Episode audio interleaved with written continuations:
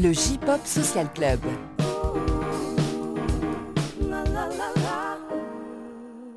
Salut les gens, bienvenue, c'est le J-Pop Social Club, épisode numéro 18, euh, épisode du mois d'octobre 2020. Nous avons encore le droit de nous réunir, peut-être ça va pas durer. voilà. Alors on en profite. Euh, euh, avant de vous présenter mes invités du jour, euh, quelques news autour euh, du podcast. Euh, alors sachez qu'on est toujours en contact avec la SACEM pour essayer de, de- de- de négocier et d'avoir un contrat en bonne et due forme pour passer des extraits. Ils nous ont envoyé un joli questionnaire très très complet qu'on a rempli avec Caroline. C'était un peu pénible. Et depuis, bah, on n'a plus de nouvelles. Donc voilà, on attend, on attend de ça. Je sais pas ce qu'il y a. Mais genre, c'était pas les répartitions euh, il y a la semaine dernière, euh, leur gros rush de l'année en même temps. Donc, euh, Écoute, en tout cas, euh, voilà, ça, ça fait quand même quelques semaines qu'on a renvoyé le questionnaire. hein, c'est pas, voilà, mais bon, donc on attend. Semaine, Euh. je te- on parle de l'administration, je te rappelle. Ouais, ouais, mais c'est pas. ouais, si, si, non, non, les semaines, c'est... c'est- Ok. Non, non, t'inquiète pas. Bon, enfin voilà. Euh, sinon, sachez que grâce au Patreon, on a renouvelé euh, l'hébergement web. Euh, ça fait un an qu'on l'avait souscrit, euh, voilà, au début de la saison 2, et voilà, ça fait ouais. un an. Merci à vous qui donnez des sous. Voilà. Et toujours au sujet du Patreon, une des grosses nouveautés euh, qui vient d'arriver cette semaine, c'est que désormais on peut payer en euros. et, et voilà, et c'est complètement fou. Alors euh, j'ai- donc euh, donc euh, j'ai passé le, le- le Patreon en euros. Euh, euh, pourquoi? Bah, Parce que ça fait forcément moins de frais euh, de, de- voilà, euh, du coup. Parce que Patreon vient de s'installer en France, non, c'est ça? C'est ça. Donc euh, la page maintenant est en français, on peut la, on l'a configurée et euh, voilà. Du coup les les goals sont aussi euh, en euros et puis en dollars. Ok. Donc euh, voilà. Donc vous n'avez plus d'excuses pour ne pas montrer votre amour et donner un petit peu d'argent en plus de votre de votre soutien. Alors euh, juste, je précise, euh, si euh, vous étiez euh, déjà, vous aviez souscrit auparavant, euh, il faut que vous vérifiez les paramètres de votre compte parce que euh, sinon vous allez continuer à payer en dollars et donc il y aura une conversion dans l'autre sens. ce qui est, Ah c'est- voilà. Donc il faut que Une information il faut- importante à voilà, préciser C'est ça. Donc il faut que tout le monde soit, euh, euh, voilà.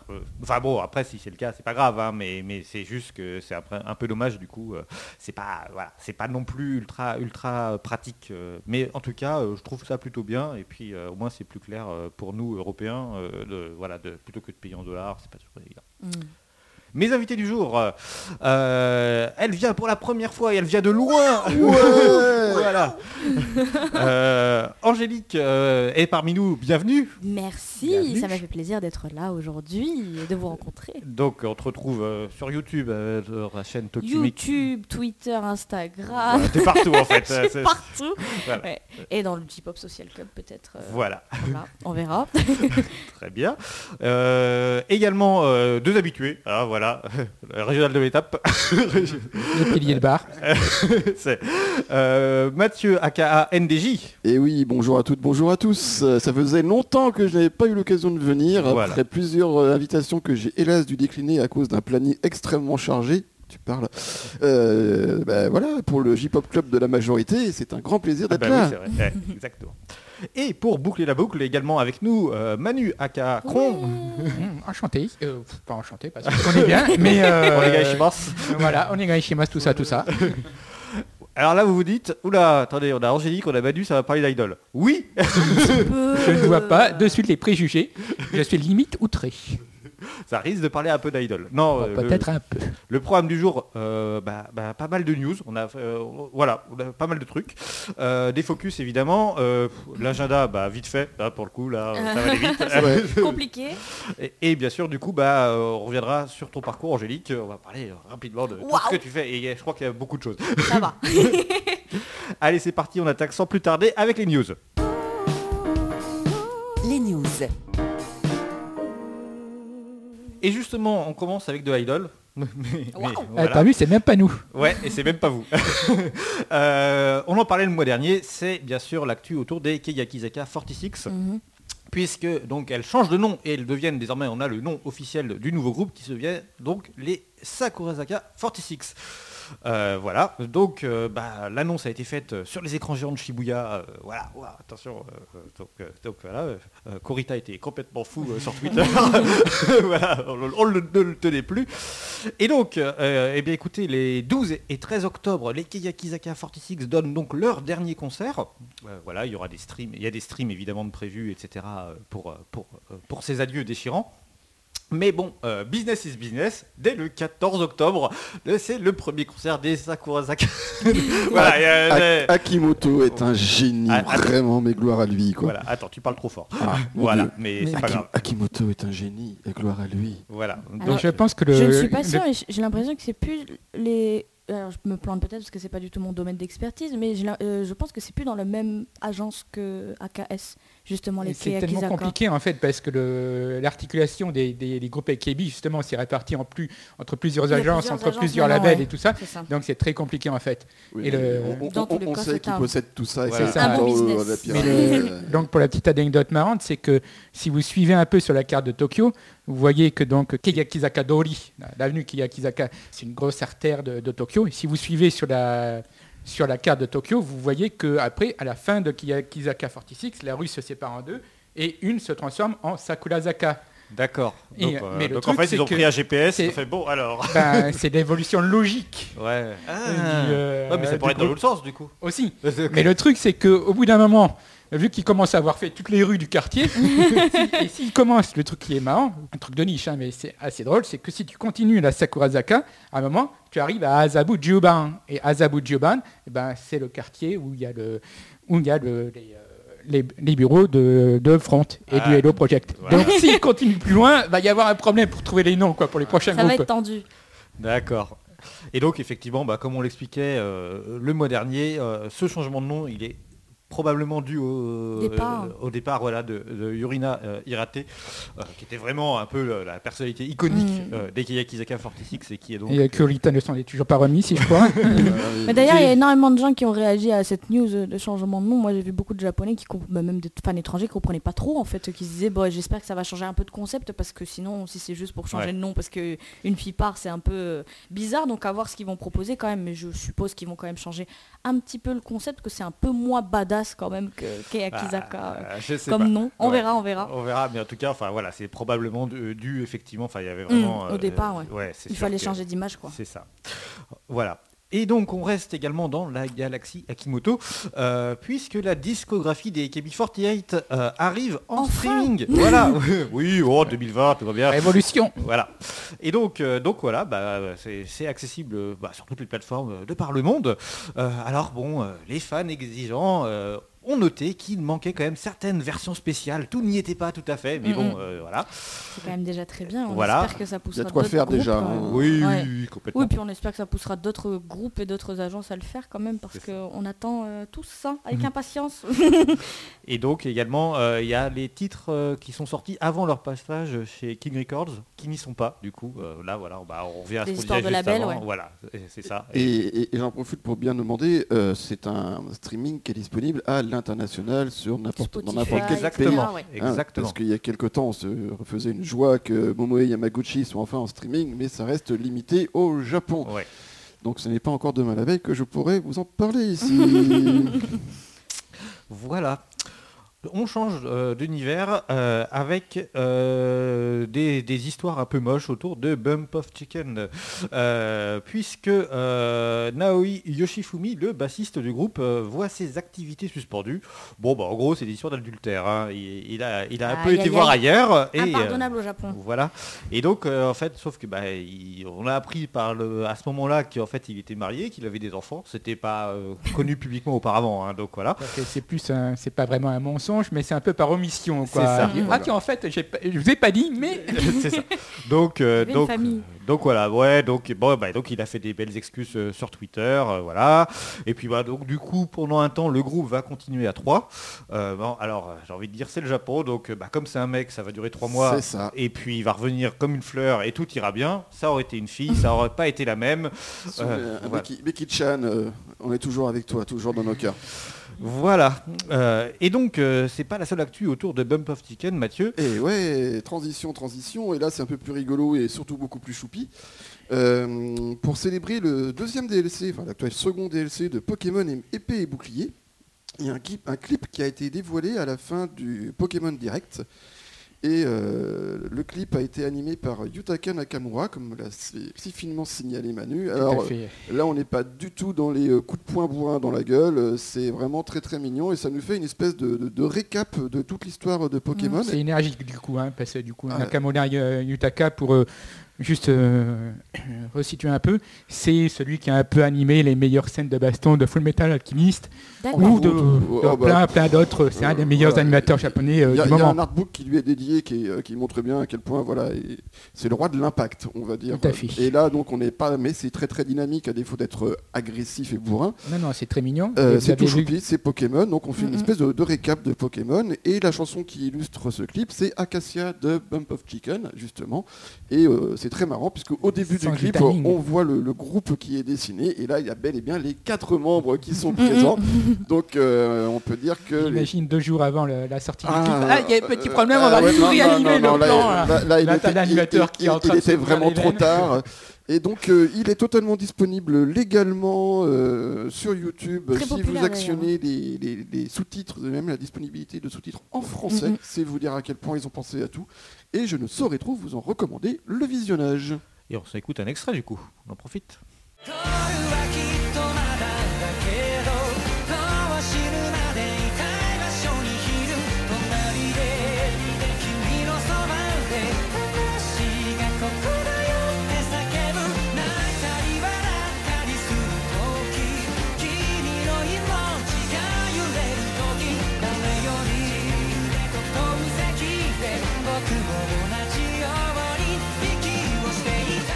Et on reste dans les trucs un peu énergiques et, badass avec toi Manu et un peu d'attaque des titans. Tout à fait.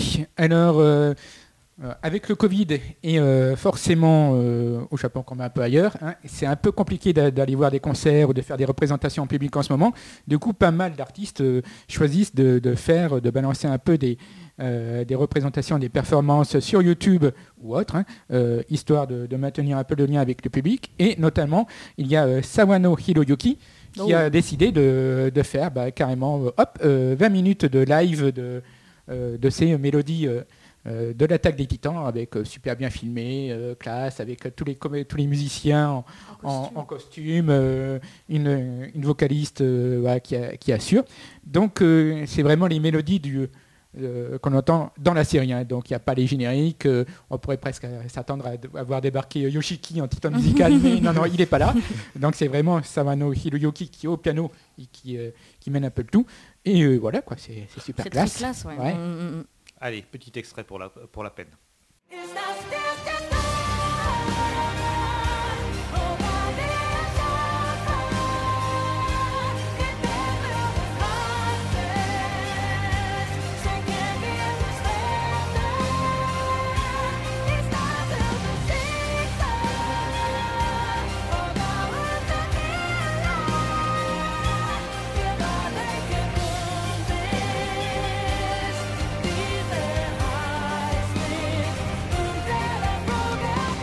Et je, on enchaîne avec un petit, un petit lot de news autour du Hello Project. Et là, je laisse la parole aux experts.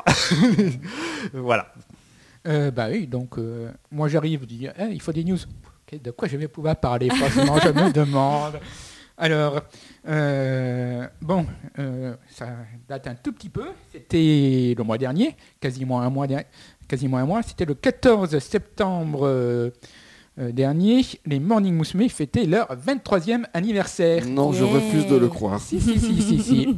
Et pourtant, Euh, C'est donc le 14 septembre 97 Oh la vache, ce coup de vieux. que, ouais, que Tsunku euh, annonçait à Ayasan. cinq jeunes filles euh, dans l'émission musicale Asayan qu'elles allaient se lancer euh, ensemble dans un groupe euh, et qui donnait le nom du groupe, qui donnait le, qui- ça allait s'appeler les Morning Musume avec euh, le petit rond euh, japonais à la fin. Et euh, donc euh, l'anecdote amusante à se rappeler, c'est qu'à la base, les Morning Musume, ce sont les perdantes de l'émission. C'est que une émission qui cherchait à trouver une ou plusieurs chanteuses ou choristes pour le groupe Shalamkyu de Tsunku. Et c'était une jeune fille euh, du nom, une jeune femme du nom de Heike Michio qui avait gagné ce, ce concours et qui a apparu euh, régulièrement dans les projets, qui a fait une petite carrière solo, Mm, qui a pu faire euh, aller dans les concerts anniversaires jusqu'en 2015. Et c'est vrai que depuis 2015, elle a un peu disparu de la circulation. Je sais pas trop Pas ce qu'elle a beaucoup fait. de ouais. gens la connaissent Et déjà qui- de base. hein, Qui c'est a très- remporté l'édition du télécrochet où Amel Bent avait perdu On ne sait plus, c'est la même chose.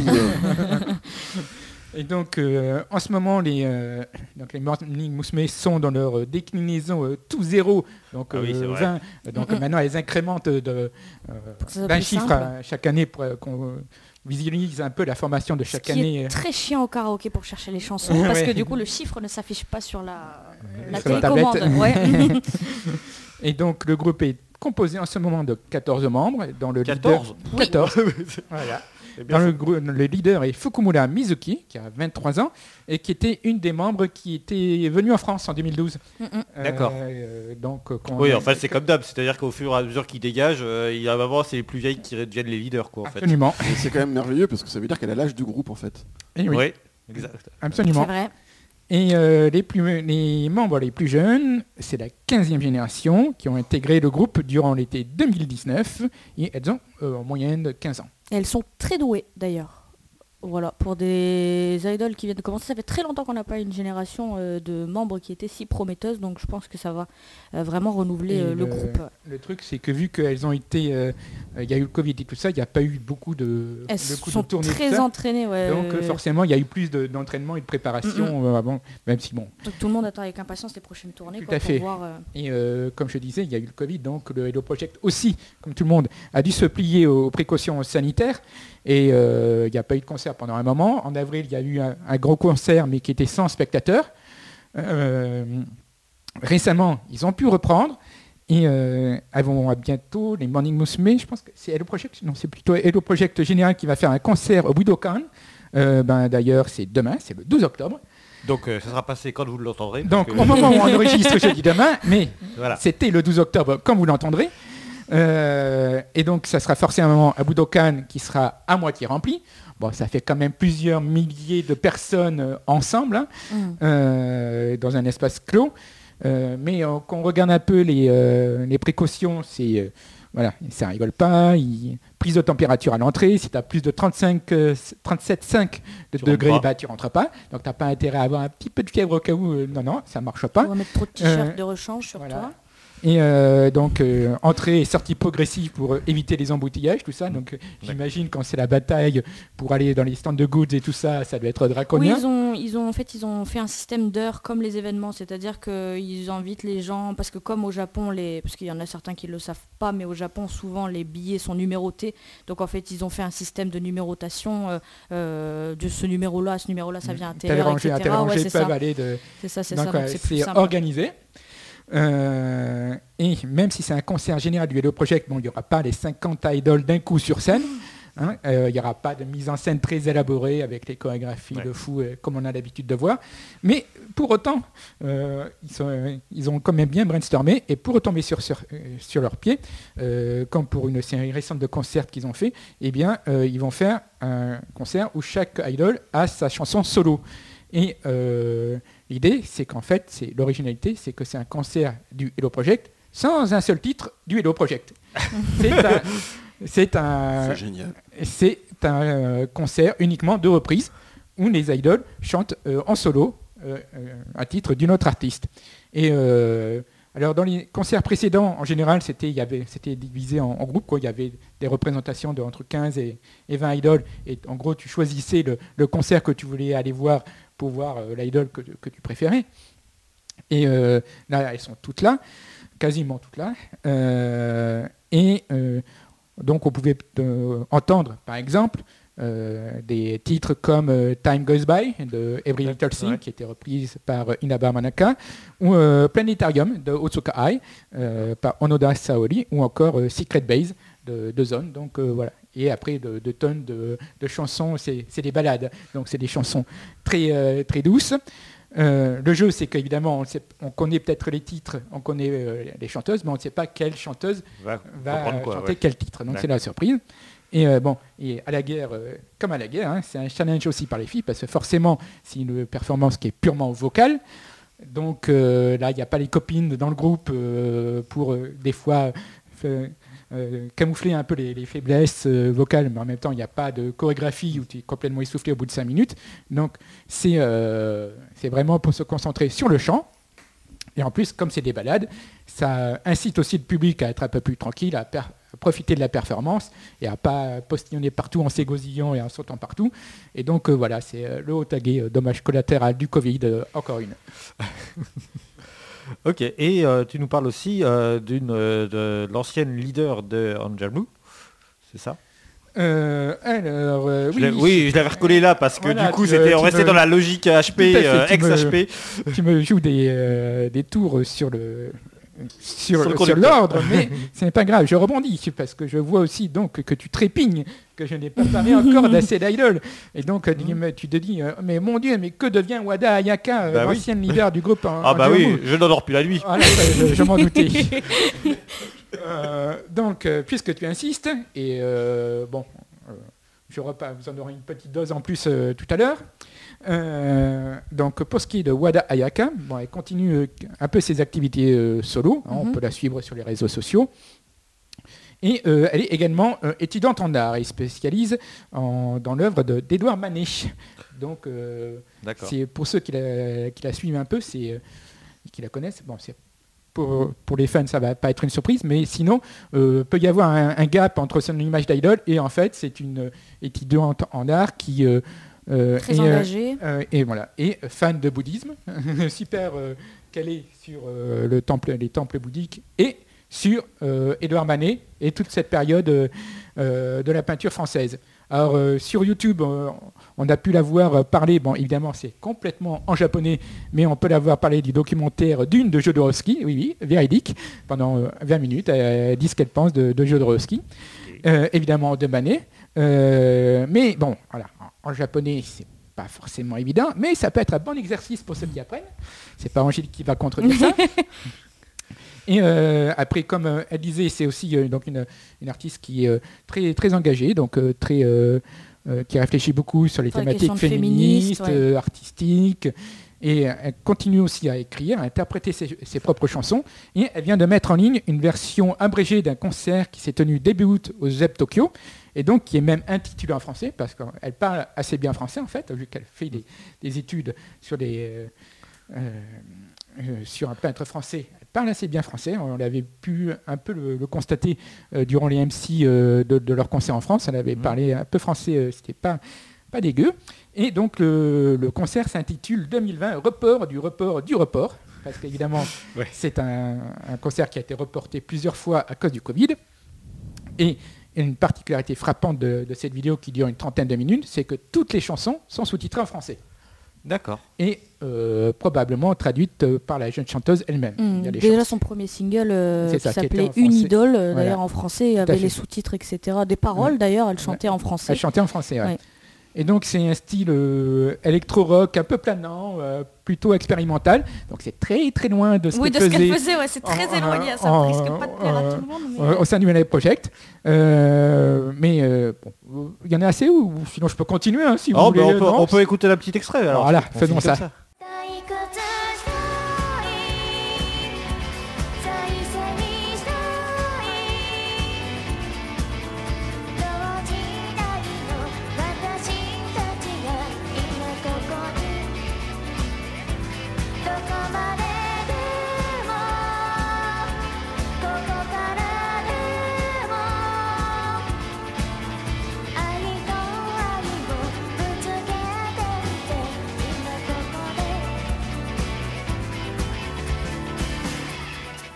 Donc on va rester euh, sur le Hello Project et euh, encore une news un peu surprenante euh, avec une collaboration entre Aikawa Nanase et Tsunku, donc le producteur historique des Et Morning chanteuse Musume. historique aussi. et une chanteuse historique mais qui n'est pas du tout Hello Project. Effectivement, Aikawa Nanase, c'est un peu une des premières chanteuses que j'ai entendues en, pour une chanson euh, japonaise avec euh, Yume, Mono- Yume Miru Shoujo Irarenai en 95. Donc hein, Mathieu, ça encore une fois, ça ne me rajeunit Ça pas. ne nous rajeunit pas tout ça. oui. Euh, donc qui est une euh, chanteuse rock à, la voix électrique qu'on reconnaît du premier coup. Euh, et donc, euh, euh, les deux artistes ont créé une chanson qui s'appelle euh, bah, tout simplement Genki no Uta, une chanson euh, qui donne la pêche, une chanson énergique, et euh, qui va être utilisée pour commémorer les 200 ans de la naissance de l'infirmière Florence Nightingale. Ok. Et oui, on fait des commémorations surtout. Et, euh, et c'est aussi une chanson pour un, un générique pour un drama qui se passera dans le milieu médical. Donc c'est une chanson plutôt légère qui est faite pour mettre de bonne humeur, hein, soulignant qu'il faut avoir euh, la pêche. hein. c'est presque une chanson enfantine. Et dans le, dans le clip, on voit que Aika Wananase est entouré de- d'enfants ou d'adolescents, je sais pas quoi, j'ai j'ai plus en tête. Euh, Bah, bravo. Désolé. Euh, mais du coup, il faut aussi que se rappeler que Tsunku, le compositeur, euh, ne peut plus parler Mhm. car il n'a plus de cordes vocales suite à un cancer du larynx euh, il y a quelques années. D'accord. Et donc, de suite, ça donne une autre dimension à la chanson. Ouais. Et, euh, et de l'autre côté, donc, comme je disais, il y a la voix électrique rock de Aikawa Nanase qui n'a pas bougé depuis euh, 30 ans. Quoi. Et euh, euh, ça fait quand même un sacré contraste entre le, donc le, ton de la musique qui se, veut plutôt rock et le, le fond qui se veut euh, un peu plus bonne humeur, enfantin. Et bon, voilà, c'est une curiosité à voir sur la chaîne YouTube de Avex. Très bien.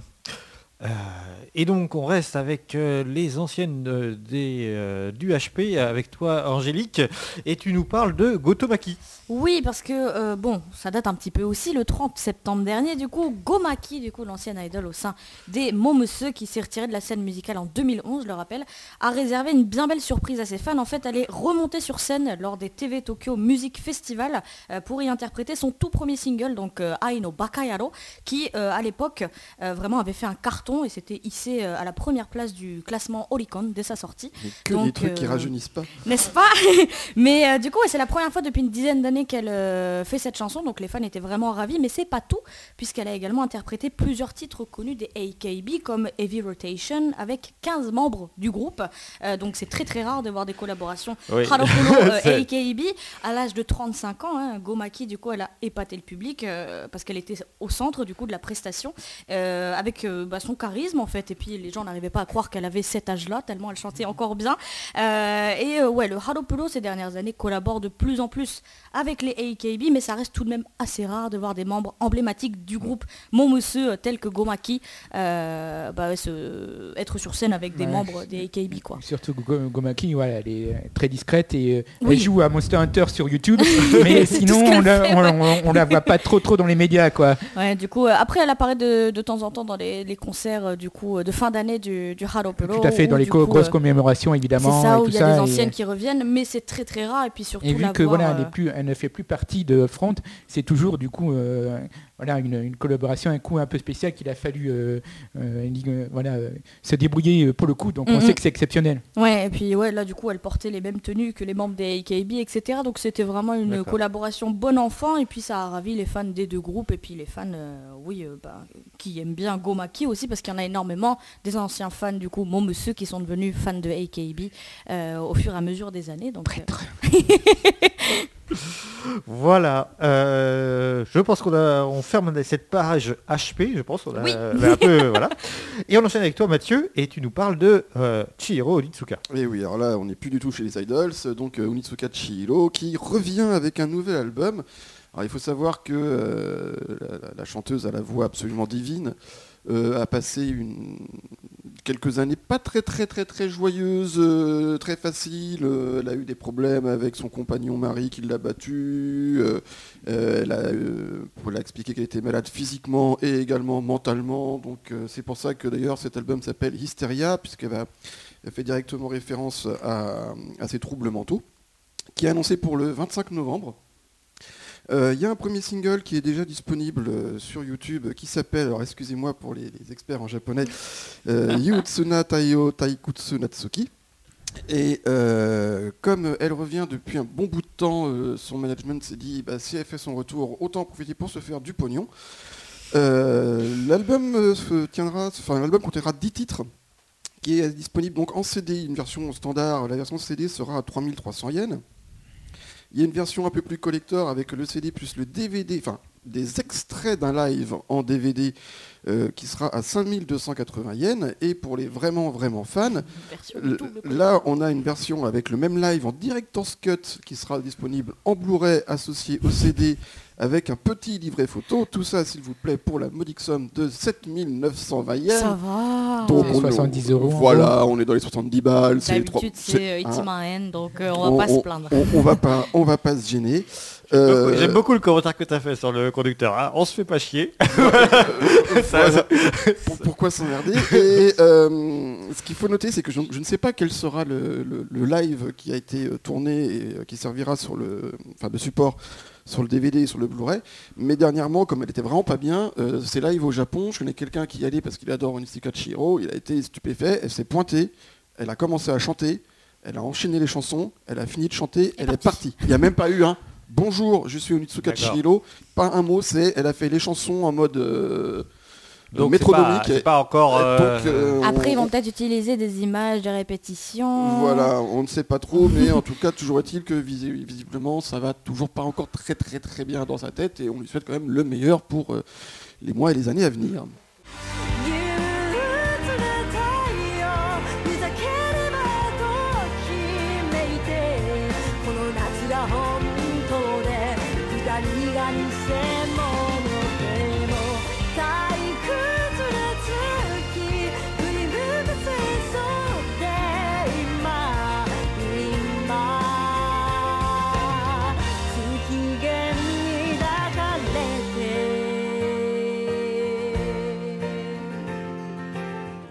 On, rappelle qu'elle devait faire un concert à Paris euh, l'année dernière qui avait été annulé. Euh, Bon, c'était officiellement reporté, hein, donc Oui, peut-être un euh, jour on la verra à Peut-être un Paris, jour, hein, peut-être, euh, mieux qu'elle se soigne à l'heure voilà. actuelle, je pense. Très bien. Et, et, et je te laisse toujours la parole. Et que- Eh oui, et donc là, on va vraiment, vraiment complètement quitter le monde des idols, euh, puisqu'on va parler de Sokoninalu, qui est un duo rock qui vient d'Osaka, euh, qui vient de sortir son tout premier album. Euh, Donc après plusieurs euh, mini CD, enfin mini hippie, ils sortent un album qui s'appelle Choetsu, qui va contenir 9 pistes. La piste single qui s'appelle Lamut Moment, il l'avait déjà sorti auparavant en hippie et là ils l'ont ils remanié pour, pour cet album. Donc c'est la piste d'ouverture. Le clip est disponible sur YouTube, faites-vous plaisir. Par contre donc je vous préviens, euh, c'est un genre si vous ne connaissez pas. Ils sont très particuliers, ils aiment beaucoup les cassures de rythme, avec euh, beaucoup de riffs, et tac, on casse, on passe à un autre. Avec une chanson euh, de Soko Ninaru, euh, Nickelback peut faire un album. Voilà, c'est pour vous, pour vous dire à quel point une chanson c'est vraiment diversifié, c'est très très, c'est bourré de cassures. Et euh, comme c'est euh, leur premier album, ils se sont dit on va aussi faire une édition collector qui va être stylée. Et donc eux, c'est un DVD avec un concert live intégral qu'ils ont fait en juin 2019, donc qui est quand même pas trop trop vieux. Euh, si vous aimez vraiment le rock alternatif euh, bourrin, mais euh, mélodique, mais bourrin, mais original, jetez-vous dessus. Ça, ça sort vraiment très agréablement des sentiers battus, que ce soit pour le rock japonais ou pour le rock international en règle générale. Et donc on écoute un petit extrait. Avec plaisir.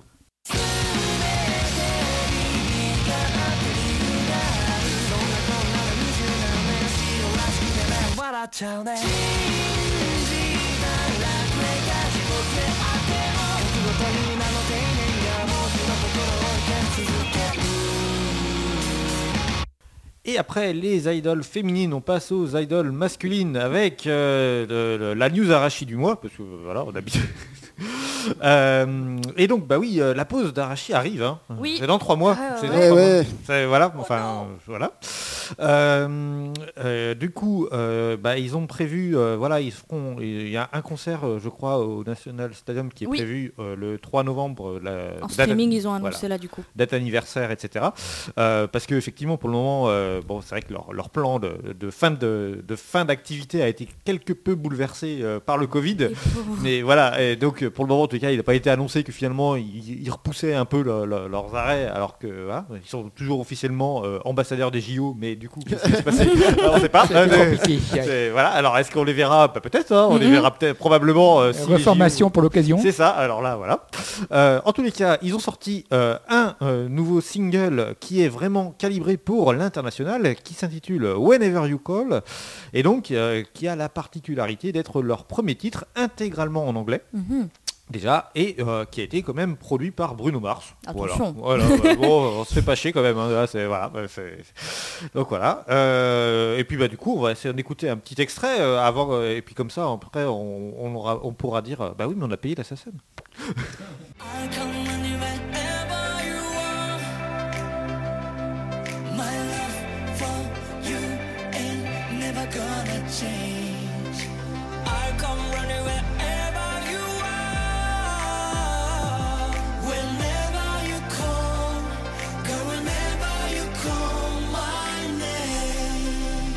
Et on enchaîne avec toi, Mathieu, avec euh, Ryo Nishikido. Et oui, on va rester dans l'univers des, euh, des Johnnies, puisque donc euh, Nishikido Ryo, qui était un ex-Kanjani puis un ex-News, et qui fait maintenant une carrière solo, euh, comme l'a si bien évoqué tout à l'heure Manu par rapport au problème de Covid, il va tenir un, il a tenu un concert solo au Budokan le 8 octobre.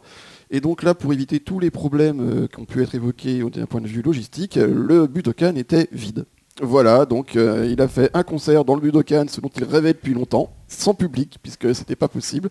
En revanche, évidemment, l'événement a été streamé euh, pour que les fans puissent en profiter depuis chez eux en respectant les gestes barrières, euh, donc avec leur petit glue stick devant leur, leur écran d'ordinateur. Un peu triste, quand même, c'est Déjà, voilà, Je vois euh, pas de quoi euh, tu parles. C'est Déjà, très quand marrant ils de sont- faire ça. on sent les artistes se sentir seuls quand ils sont dans une petite salle et qu'ils doivent fa- faire solo. Mhm. Alors t'imagines au Budokan, quoi. Le Genre, Budokan, euh, c'est genre ouais. t'es à Bercy et tu Mais, mets le le staff feu. qui est là comme ça, qui secoue Mais euh, donc voilà, c'est euh, c'est un, des, un des effets pernicieux du Covid qu'on n'avait pas encore pu évoquer. Là, vous imaginez, parce que pour la majorité des, des- des- des artistes japonais, chanter au Budokan, c'est un rêve, c'est vraiment un, un accomplissement. C'est- Alors beaucoup vont faire, oui, mais le Tokyo Dome, euh, ouais, machin, mais c'est un petit peu comme chez nous la différence entre Bercy et l'Olympia. Ils vont plus rêver de faire l'Olympia qui est une salle bien plus petite d'un point de vue euh, jauge. Et ben là, il a fait son Budokan, ça y est, il a accompli son rêve, mais euh, je pense qu'il doit, ça a dû lui laisser un petit goût amer en bouche. Mhm. Très bien. Et avec toi, Angélique, on continue sur les euh, Kanjani 8. Oui, ah ouais, quel euh, enchaînement. Oh, bah oui, c'est... un travail. Ne reproduisez pas ça chez vous, ce sont des professionnels qui vous Oh, parlent. dis donc. Oui, moi je voulais re- euh, revenir sur une petite actualité qui m'avait touché ce mois-ci. Donc il y a euh, Shota Yasuda, du coup un membre du groupe Kanzani 8, du coup qui a sorti un photobook qui est intitulé Life Is. Donc il a été photographié dans la neige d'Hokkaido, euh, au milieu des températures extrêmes. Et en fait le photobook il a pour thème la réincarnation, la vie et la mort. En fait Yasuda avait surpris tous les fans en 2018 parce qu'il avait annoncé qu'il s'était fait retirer une tumeur cérébrale euh, découverte en 2017. Donc il avait gardé le secret afin de ne pas inquiéter les fans et avait continué ses activités en fait comme si de rien n'était. Donc aujourd'hui il va bien et ce photobook en fait lui permet euh, selon lui de célébrer sa victoire. Euh, pour moi c'est assez rare que les idoles surtout masculines évoquent ce genre de sujet et se livrent comme ça. Donc j'ai trouvé que c'était très courageux de sa part. Très bien. Et on enchaîne avec rien à voir, mais toujours avec toi, avec le groupe Mameshiba no Taigun. Oui, alors Mameshiba no Taigen, c'est un groupe d'idoles qui a été formé grâce à l'émission qui s'appelle Monster Idol sur la chaîne TBS. Donc euh, ce groupe-là, en fait, est vraiment inconnu au bataillon. hein. Il a sorti son premier single en, en major chez euh, Avex Trax le 7 octobre et a annoncé dans la foulée une prestation live au Tokyo Dome pour le 11 octobre, soit 4 jours après en fait hein, leur, leur début, donc aujourd'hui au moment où on enregistre. En raison des circonstances, comme on l'a évoqué, le concert sera évidemment retransmis en streaming mais sans public. Donc louer une salle de 85 000 euros pour un groupe inconnu au bataillon, ça a encore jamais été fait, mais ça peut être un bon coup de poker peut-être Ça, pour le label. ouais. C'est un sacré investissement pour euh, pas grand chose, mais peut-être que voilà, ça peut réserver euh, des opportunités futures. Comme on dit par chez moi, qui ne tente rien, N'a ne tente rien. Et, et- et donc on sait s'il y a du, public du coup euh, Non, il y a. Ah, D'accord, c'est ouais, juste le Tokyo Dome vide, quoi. Ouais, Ça- un ok. Tokyo Dome vide, donc c'est encore pire que le Budokan, c'est-à-dire que c'est trois fois plus grand et trois fois plus cher, mais euh, voilà, ouais, non, euh, un groupe qui n'est pas du tout connu, donc. euh, Oh, je, je sais pas quoi faire. Je vais louer le Stade de France pour chanter devant, devant du Bah, personne. ont Le prochain karaoké on fait ça, tu vois. Ah, mais ils ont peut-être eu- pu avoir des réductions justement à cause de la crise. hein, Ouais. voilà, euh. ouais, peut-être. Ouais, Enfin, bon. ouais, c'est surtout Oui. qu'ils sont sur un bon label. euh, voilà, Ah, faut pas se mentir. En tous les cas, ça, ça fait parler en tout cas. Donc Oui. l'objectif est atteint. Très bien. Rapidement avec toi Manu, une petite brève. Oui, euh, une petite anecdote, ça vous avait peut-être euh, échappé, mais euh, depuis euh, 2019, euh, Sudo Genki, donc, euh, qui était euh, auparavant euh, euh, un peu le visage de- du groupe World Order, est devenu politicien. Il est euh, conseiller à la chambre haute de la diète japonaise, donc euh, c'est l'équivalent du Sénat en gros. En gros, ouais. Euh, et euh, donc c'est devenu un des 43 conseillers du parti euh, CDP, donc sur 245 conseillers que compte la, la Chambre. Donc le CDP ou le Litsumin en abrégé en, en japonais, c'est un parti politique de centre-gauche social-libéral. Donc en gros, pour le Japon, il est en train de couper les têtes. quoi, hein. C'est le, le révolutionnaire anarchiste. Euh, C'est l'extrême gauche, hein, voilà. euh, donc voilà, il y a une vie après euh, l'Ultimate Fighting et, et le groupe World Order. On peut faire de la politique. En tous les cas, ça, ça rejoint un peu aussi un peu le- le- les messages politiques qui faisaient Tout passer à fait, en santé. les- les et, chansons, euh, et quand on avait pu l'interviewer lors de sa venue en France, de base, il disait Moi, je vais reprendre du recul par rapport au groupe. donc, je ne sais pas si. Il réfléchissait déjà à ça à ce moment-là, mais euh, voilà, c'était évident, que, ouais. c'était évident que voilà, il avait, c'était pas sa vie dans la musique et dans les performances comme ça, quoi. D'accord. Et on termine alors euh, euh, mi- mi- mini discussion autour. euh, je suis passé à la Fnac des Halles euh, cette semaine et j'ai découvert qu'il y avait donc un nouveau rayon euh, musique asiatique qui avait euh, qui avait été ouvert. Alors j'en avais j'en- j'en parle régulièrement. euh, c'est vrai que euh, pendant longtemps vraiment le, le- le- le coin musique asiatique à la Fnac des Halles c'était vraiment euh, euh, à- allez, deux mètres de linéaire Oui, entre oui, deux étagères. Enfin, c'était, fallait le trouver. Il était vraiment, vraiment euh, mal, mal foutu.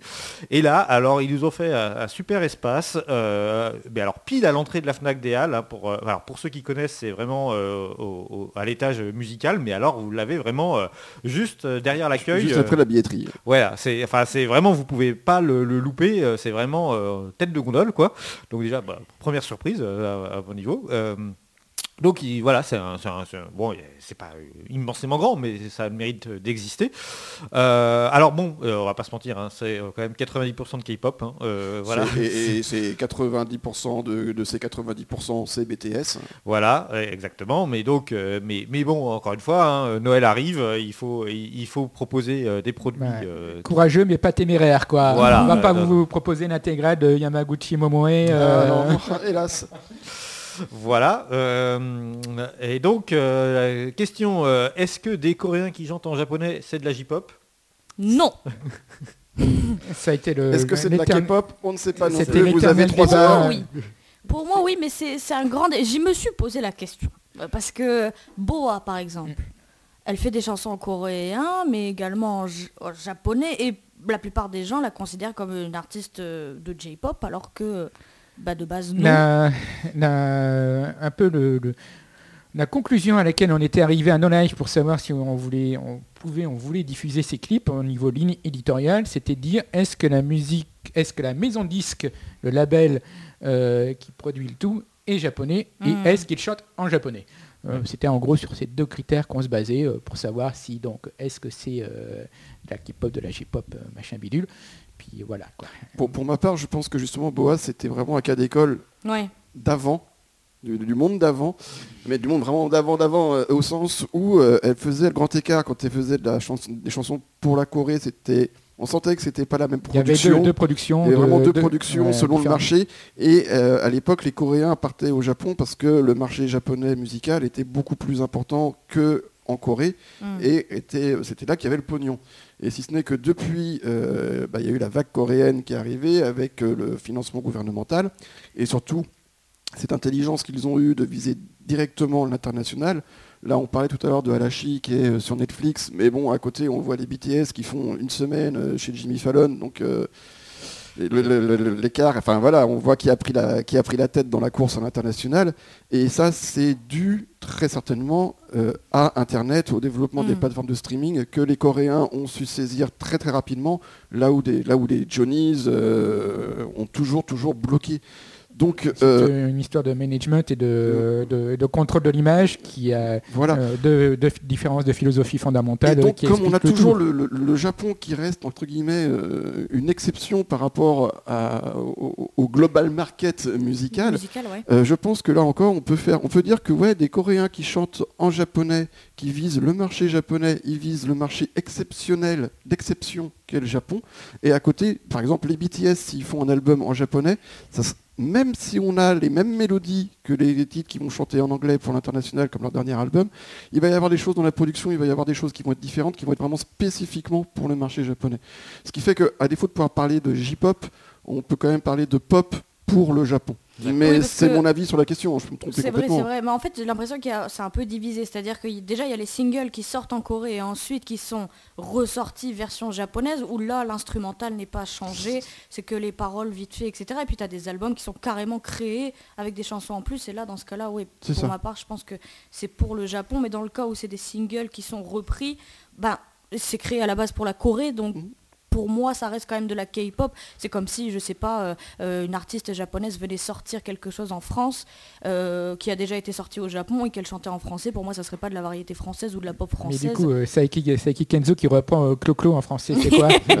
Et euh, en fait, on, va se, re- on- on se retrouve avec euh, quelque chose que les amateurs de vinyle connaissent très très bien. hein, c'est que pour les, les- les groupes occidentaux extrêmement connus depuis les années 80 peut-être, voire, voire 70, euh, il y a euh, l'édition japonaise, le pressage japonais qui va être différent Mm. parce qu'il va y avoir une piste supplémentaire avec des arrangements, ceci, cela. Parfois, les chanteurs, qui, alors ça c'est plus récent, pousseront le vice à euh, chanter une, une des chansons avec les paroles traduites en japonais, mais on a toujours, on sait que le pressage japonais est différent du pressage international. Donc je pense que les albums coréens qui sont prévus pour le Japon, on, on rentre vraiment dans cette philosophie. Ok. Euh, donc en tout cas, qu'est-ce qu'il y avait dans ce rayon niveau euh, Japon? Eh ben, j'ai repéré donc euh, quelques CD euh, japonais euh, sur des sur, des labels européens la plupart du temps, mais pas que. Euh, donc j'ai vu du Scandal, du One Ok Rock, les- un CD des KB48 aussi qui traînait là.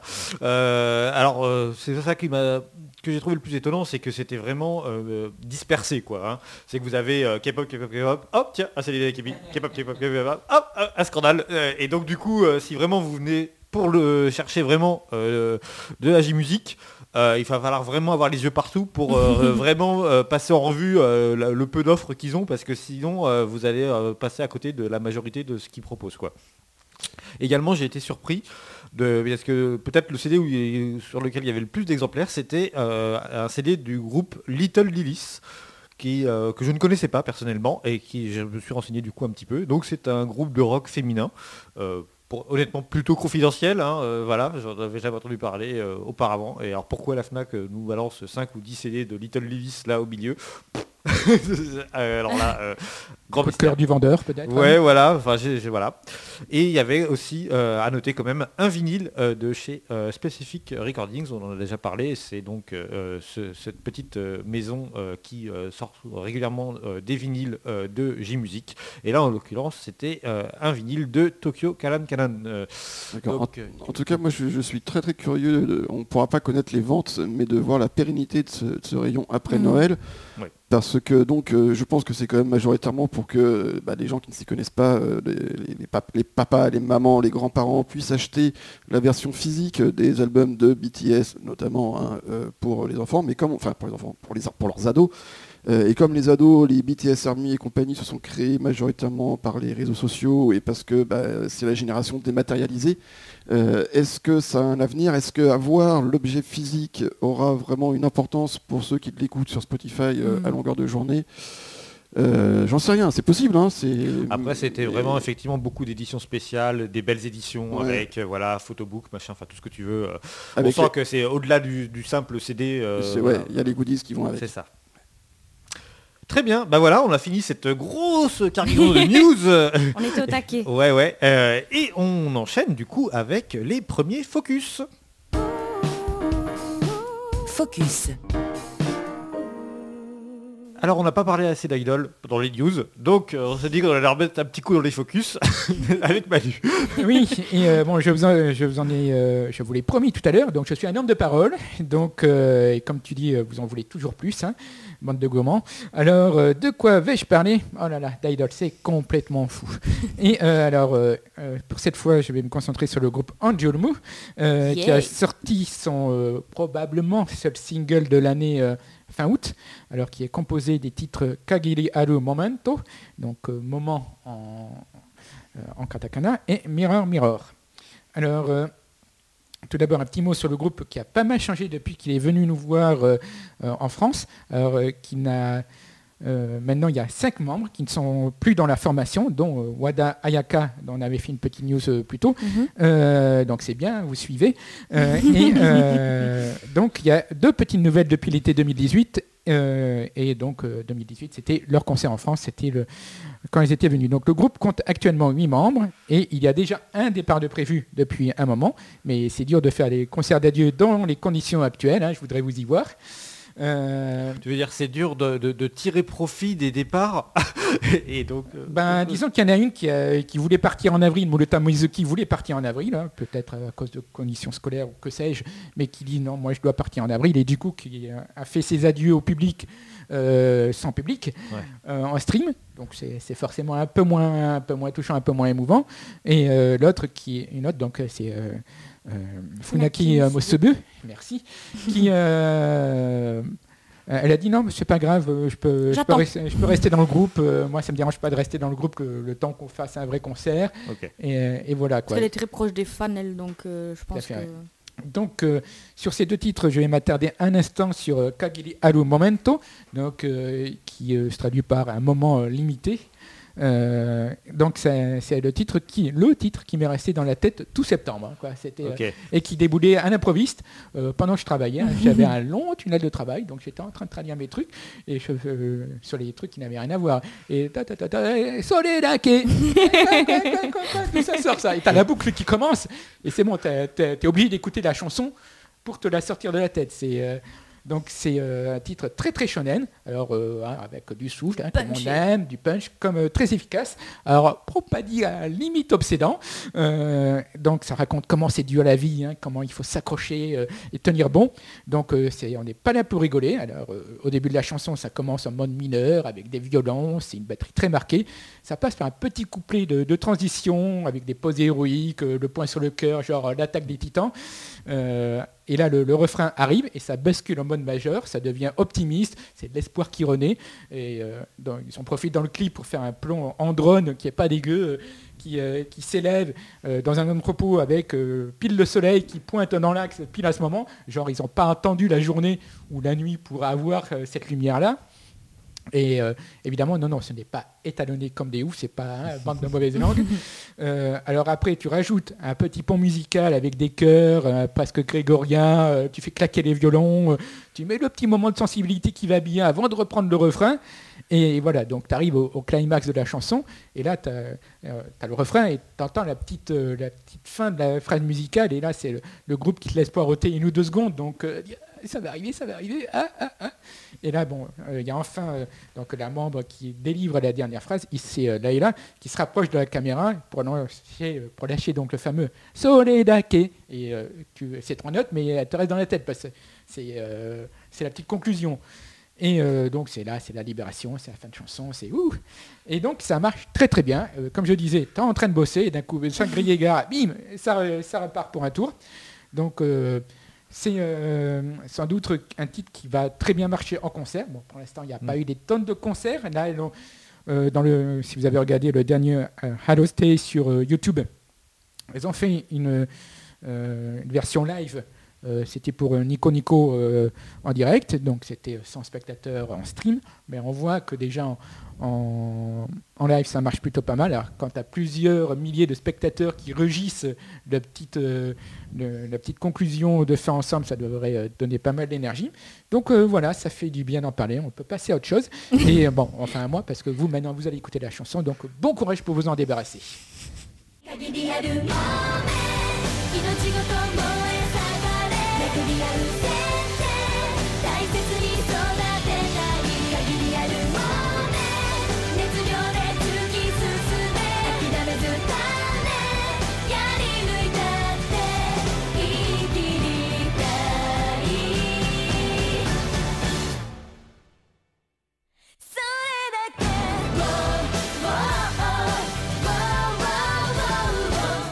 Mathieu, on enchaîne avec toi et tu nous parles d'un tout jeune groupe. Et oui, et je prends le défi de, de, Homo.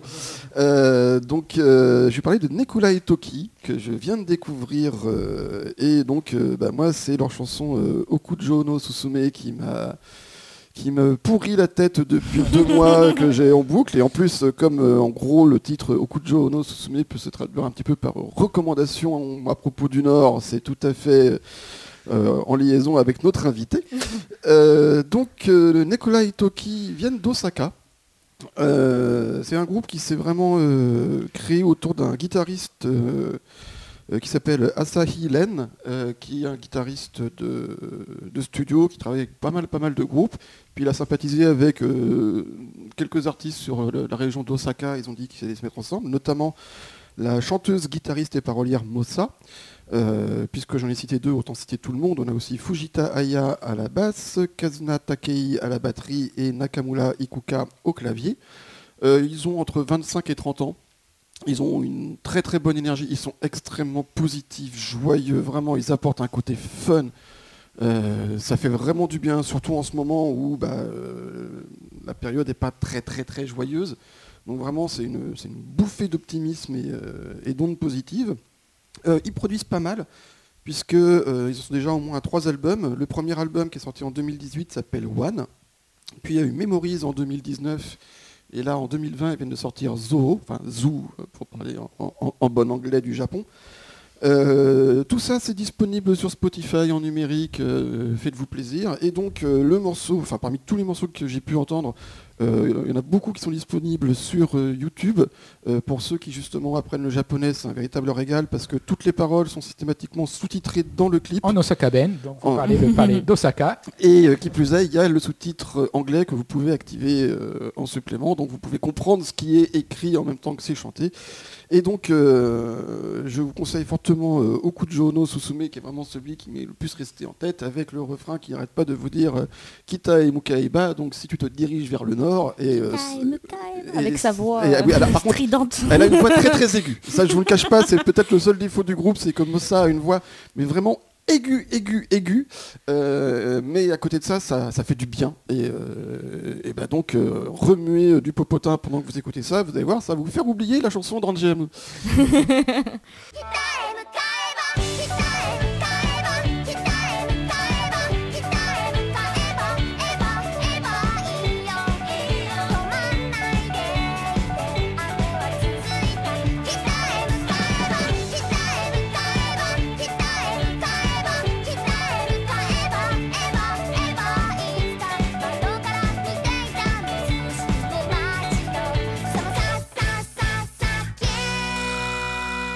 Petit détail euh, d'ailleurs, euh, la chanteuse Mossa, euh, puisque donc le groupe a signé il n'y a pas longtemps chez Sony, a été invitée pour un duo sur The First Take avec le chanteur de Canaboom pour une chanson de Canaboom certes.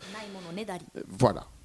Et, euh, encore une fois, euh, nickel, parce que vraiment, The First Take. euh, C'est, c'est, bah, Ouais. c'est, Et voilà. d'ailleurs, ils se- dans, le, dans la vidéo, ils se sont plantés à un moment, donc Oui. ils rigolent et ils ont refait une version sur leur chaîne officielle euh, en reprenant du coup pour parce qu'ils étaient un peu gênés tous les deux de s'être trompés du coup vu que The First Take le but c'est de faire ça en une fois.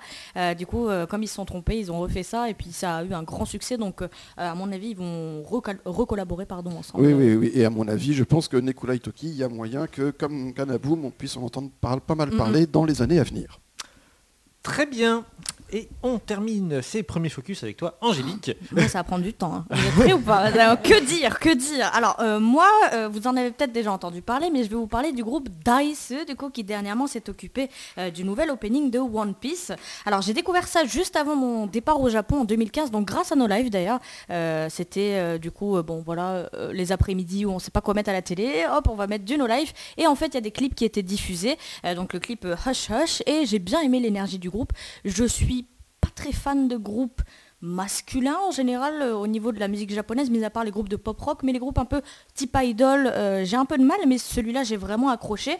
C'est un groupe du coup qui a été formé en 2011, il est composé de cinq membres, donc vous avez deux vocalistes, Yuda et Sota, pas Shota, Sota, et trois danseurs, du coup Taiki, Toru et Hayate, qui participent tout de même un peu euh, au niveau du chant euh, et même euh, au niveau de la production musicale hein, de certaines chansons. Donc le concept de Dice, bah, c'est le dé, d'où leur nom. Euh, c'est une image qu'on retrouve très souvent sublimi- subliminalement, je vais y arriver, c'est une image qu'on retrouve très souvent subliminalement dans leurs clips. Il devait s'appeler à la base Blackout, mais le nom voulant dire coupure de courant, ils ont... 2011, ouais, c'était voilà, pas, ça. c'était Ils pas la bonne année. pas- changé de nom du après le séisme du Tohoku hein, pour éviter du coup toute connotation malvenue. Donc euh, chaque membre en fait représente une phase du dé euh, et le dernier est réservé pour les fans donc c'est mignon. Euh, leur histoire est très très très intéressante parce qu'ils étaient un peu les petits protégés du groupe Triple E donc qui est très très très connu au Japon. Ils sont apparus en première partie de beaucoup de leurs tournées mais malgré ça ils n'ont commencé à décoller que l'année dernière et pourtant j'ai jamais vu un groupe qui méritait autant d'être célèbre vraiment. Leurs singles albums sont tous plus incroyables les uns que les autres. Ils abordent beaucoup de styles différents. Vous avez des bons morceaux de hip-hop, de rap, vous avez du pop-rock, des chansons plus feels good euh, et aussi des ballades. Donc euh, les deux chanteurs principaux, ils s'améliorent vraiment continuellement et ils sont à l'heure actuelle incontestablement pour moi l'un des groupes japonais qui dansent le mieux euh, au même niveau que les Sandaime. Je les ai vus en concert du coup en event une dizaine de fois au Japon et ils sont vraiment incroyables. Ils ont vraiment une prestance de dingue. Ils font aucun playba- playback, ce qui est très très important, alors que leurs chorégraphies euh, sont pas des plus faciles. hein. Ils arrivent à chanter juste, ce qui est aussi un détail important. Et en plus, les membres, ils sont très très attachants. C'est-à-dire que c'est un groupe vraiment que, que je vous conseille. Euh, il y aura sans doute une chanson qui vous plaira dans leur euh, discographie du coup. hein. Euh, je vous le dis vive voix, mais moi je les attends en France de pied ferme comme jamais. Je serai au premier rang pour les accueillir. Euh, la chanson que j'ai choisie du coup de vous faire découvrir, c'est Back to Back. C'est une des dernières qui est sortie. Le leader du groupe, du coup, Taiki Kudo, a été jusqu'en Suède pour l'écrire et le produire avec un Suédois. C'est un titre qui, je pense, démontre toute l'énergie et le potentiel du groupe. Bonne écoute.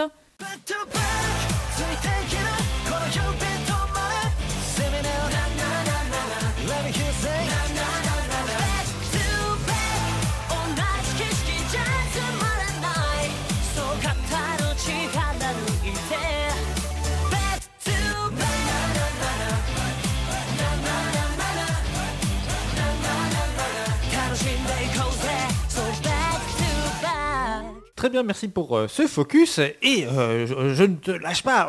On passe tout de suite à la partie euh, interview avec toi. L'invité.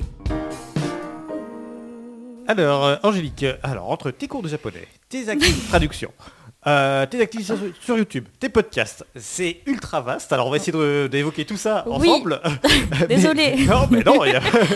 mais en tout cas, on va, on va- on va revenir au tout début. Euh, déjà, euh, bah, qu'est-ce qui t'a amené à t'intéresser en fait à la culture japonaise? Hum, Alors moi c'est euh, mon oncle qui était fan d'animé à l'époque, du coup Dragon Ball, Goldorak et tout. Donc à l'é- à l'époque ça passait à la télé encore en France. Et du coup il m'a vraiment fait découvrir ça, donc le Japon avec les jeux vidéo, la première Game Boy, ce genre de choses. Et aussi la musique, parce qu'il aimait bien les moms. Euh, donc euh, il Ah. m'a fait découvrir un peu du coup ouais, le, le Haropuro, euh, mais vraiment au tout début. Euh, et donc bah, je suis... j'ai commencé à apprécier ça comme ça, mais j'étais pas encore fan du Japon. C'était plus au niveau de la musique. J'étais très petite, donc euh, c'était plus euh, des filles qui dansent et tout. Moi, je m'éclatais, etc. Et ouais, donc c'est vraiment la famille qui m'a fait découvrir ça.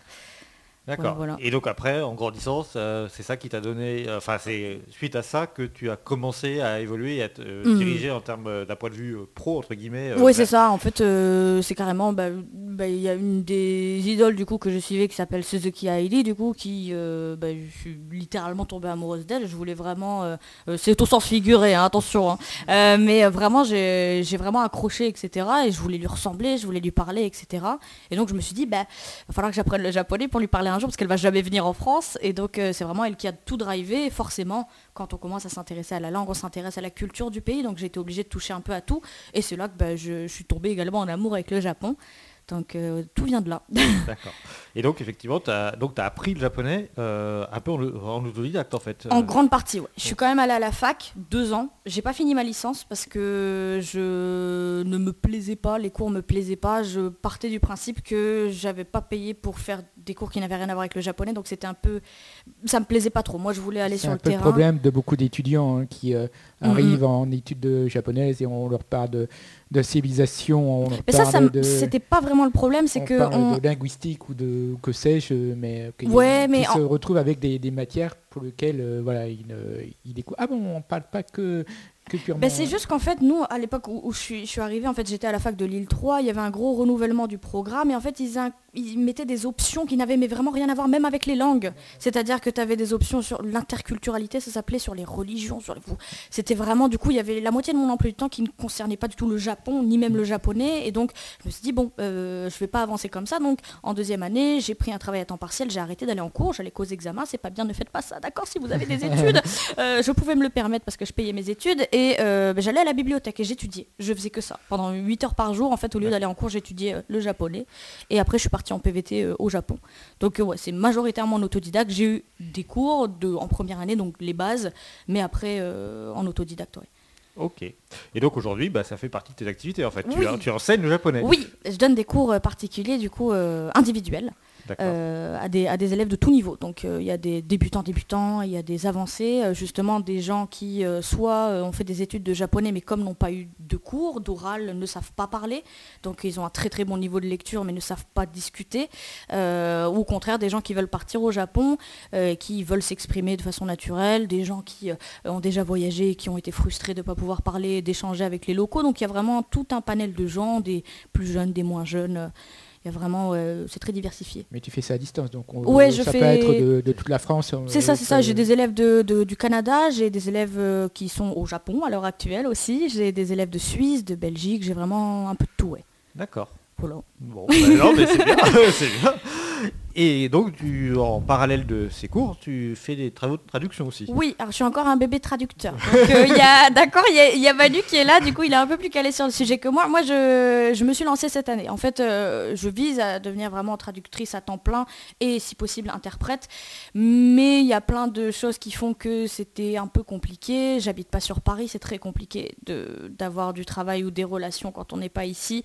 Euh, c'est un domaine qui Bah, est assez... dans, dans un premier temps, c'est le réseau. Quoi. Une fois que Oui, c'est ça en Une fait. fois que tu connais Et- les- tes clients et que ton réseau est établi, tu peux être un peu où tu C'est ça, et puis en fait le problème c'est que ce, domaine-là, après voilà, je peux pas non plus trop parler, mais c'est le, le- le ressenti que j'ai eu, c'est que beaucoup de gens ont eu un travail comme ça par chance, la plupart du temps ont juste connu quelqu'un qui avait besoin de quelqu'un à ce moment-là, et donc euh, c'était très compliqué, et je me suis dit, bah mince, euh, j'aimerais bien faire ça, mais je peux pas en vivre maintenant, donc euh, j'ai lancé des cours en parallèle, parce que j'ai beaucoup d'abonnés qui me demandaient euh, de, de donner des cours de japonais, et euh, ouais, du coup, je- j'ai commencé à avoir mes premiers clients cette année, donc euh, je travaille pour euh, Revue Coco, donc qui est un nouveau magazine bilingue franco-japonais euh, qui s'est lancé du coup cette année. Je travaille aussi pour une, une agence de traduction de, de localisation de jeux vidéo qui est basée à Osaka. Évidemment, je ne peux pas dire les projets sur lesquels je travaille, mais c'est très enrichissant. Et je travaille aussi pour Bonjour Idol, qui est un, média du coup français sur les idols. Je traduis les interviews, je fais des sous-titres, etc. Et en bénévolat, euh, j'ai un fan site sur Suzuki Ali que je- j'alimente depuis 10 ans, donc je travaille euh, dessus, c'est-à-dire que je fais des traductions, etc., d'interviews et tout. Et puis après, c'est des clients euh, particuliers qui ont besoin de quelque chose, enfin classique, mais j'aimerais vraiment me, me tourner vers ça professionnellement en full time. Ok. Voilà. Très bien. Euh, je raconte ma vie et tout, ça me fait bizarre. Vous êtes sûr que les gens ils veulent entendre ça?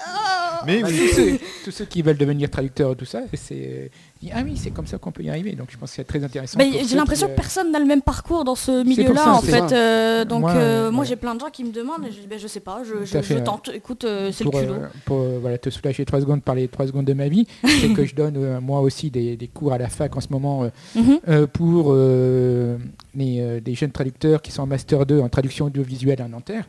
Et voilà, c'est des, des jeunes gens aussi qui veulent se lancer dans un milieu qui est assez fermé et, compliqué. Donc le but, c'est de leur donner les, les armes Mm. pour euh, euh, arriver à faire ça et euh, sans les décourager, parce que c'est pas forcément un milieu qui est évident. Oui. Euh, donc oui, non, c'est donc il y a quelques maintenant euh, comme ce genre de formation professionnalisante, mais pour beaucoup, comme tu disais, c'est une histoire Du pot de, et de- relations. de, réseau et voilà, euh, c'est être au bon endroit au bon moment. Mm, mm. C'est euh, C'est ce que j'ai ressenti, ouais. vu que les quand il y a beaucoup de- d'équipes qui sont déjà formées, mais après voilà, il peut y avoir un, un tel qui est sur- surcharger un tel qui est, qui est malade, un tel qui doit faire autre chose, qui, n'a, qui doit laisser un projet. Et voilà, et si à un moment on arrive à être là pour, pour, euh, pour s'insérer, c'est parfait. Mm. Le, le problème qu'on a souvent dans le milieu, c'est d'arriver à trouver euh, de s'insérer sans euh, détériorer des conditions de travail, notamment au tarif, niveau C'est ça qui est compliqué aussi. qui Quand est, tu qui est commences, compliqué au début et de ne pas porter préjudice à une, une profession qui est ce- Qui doit être est- valorisé.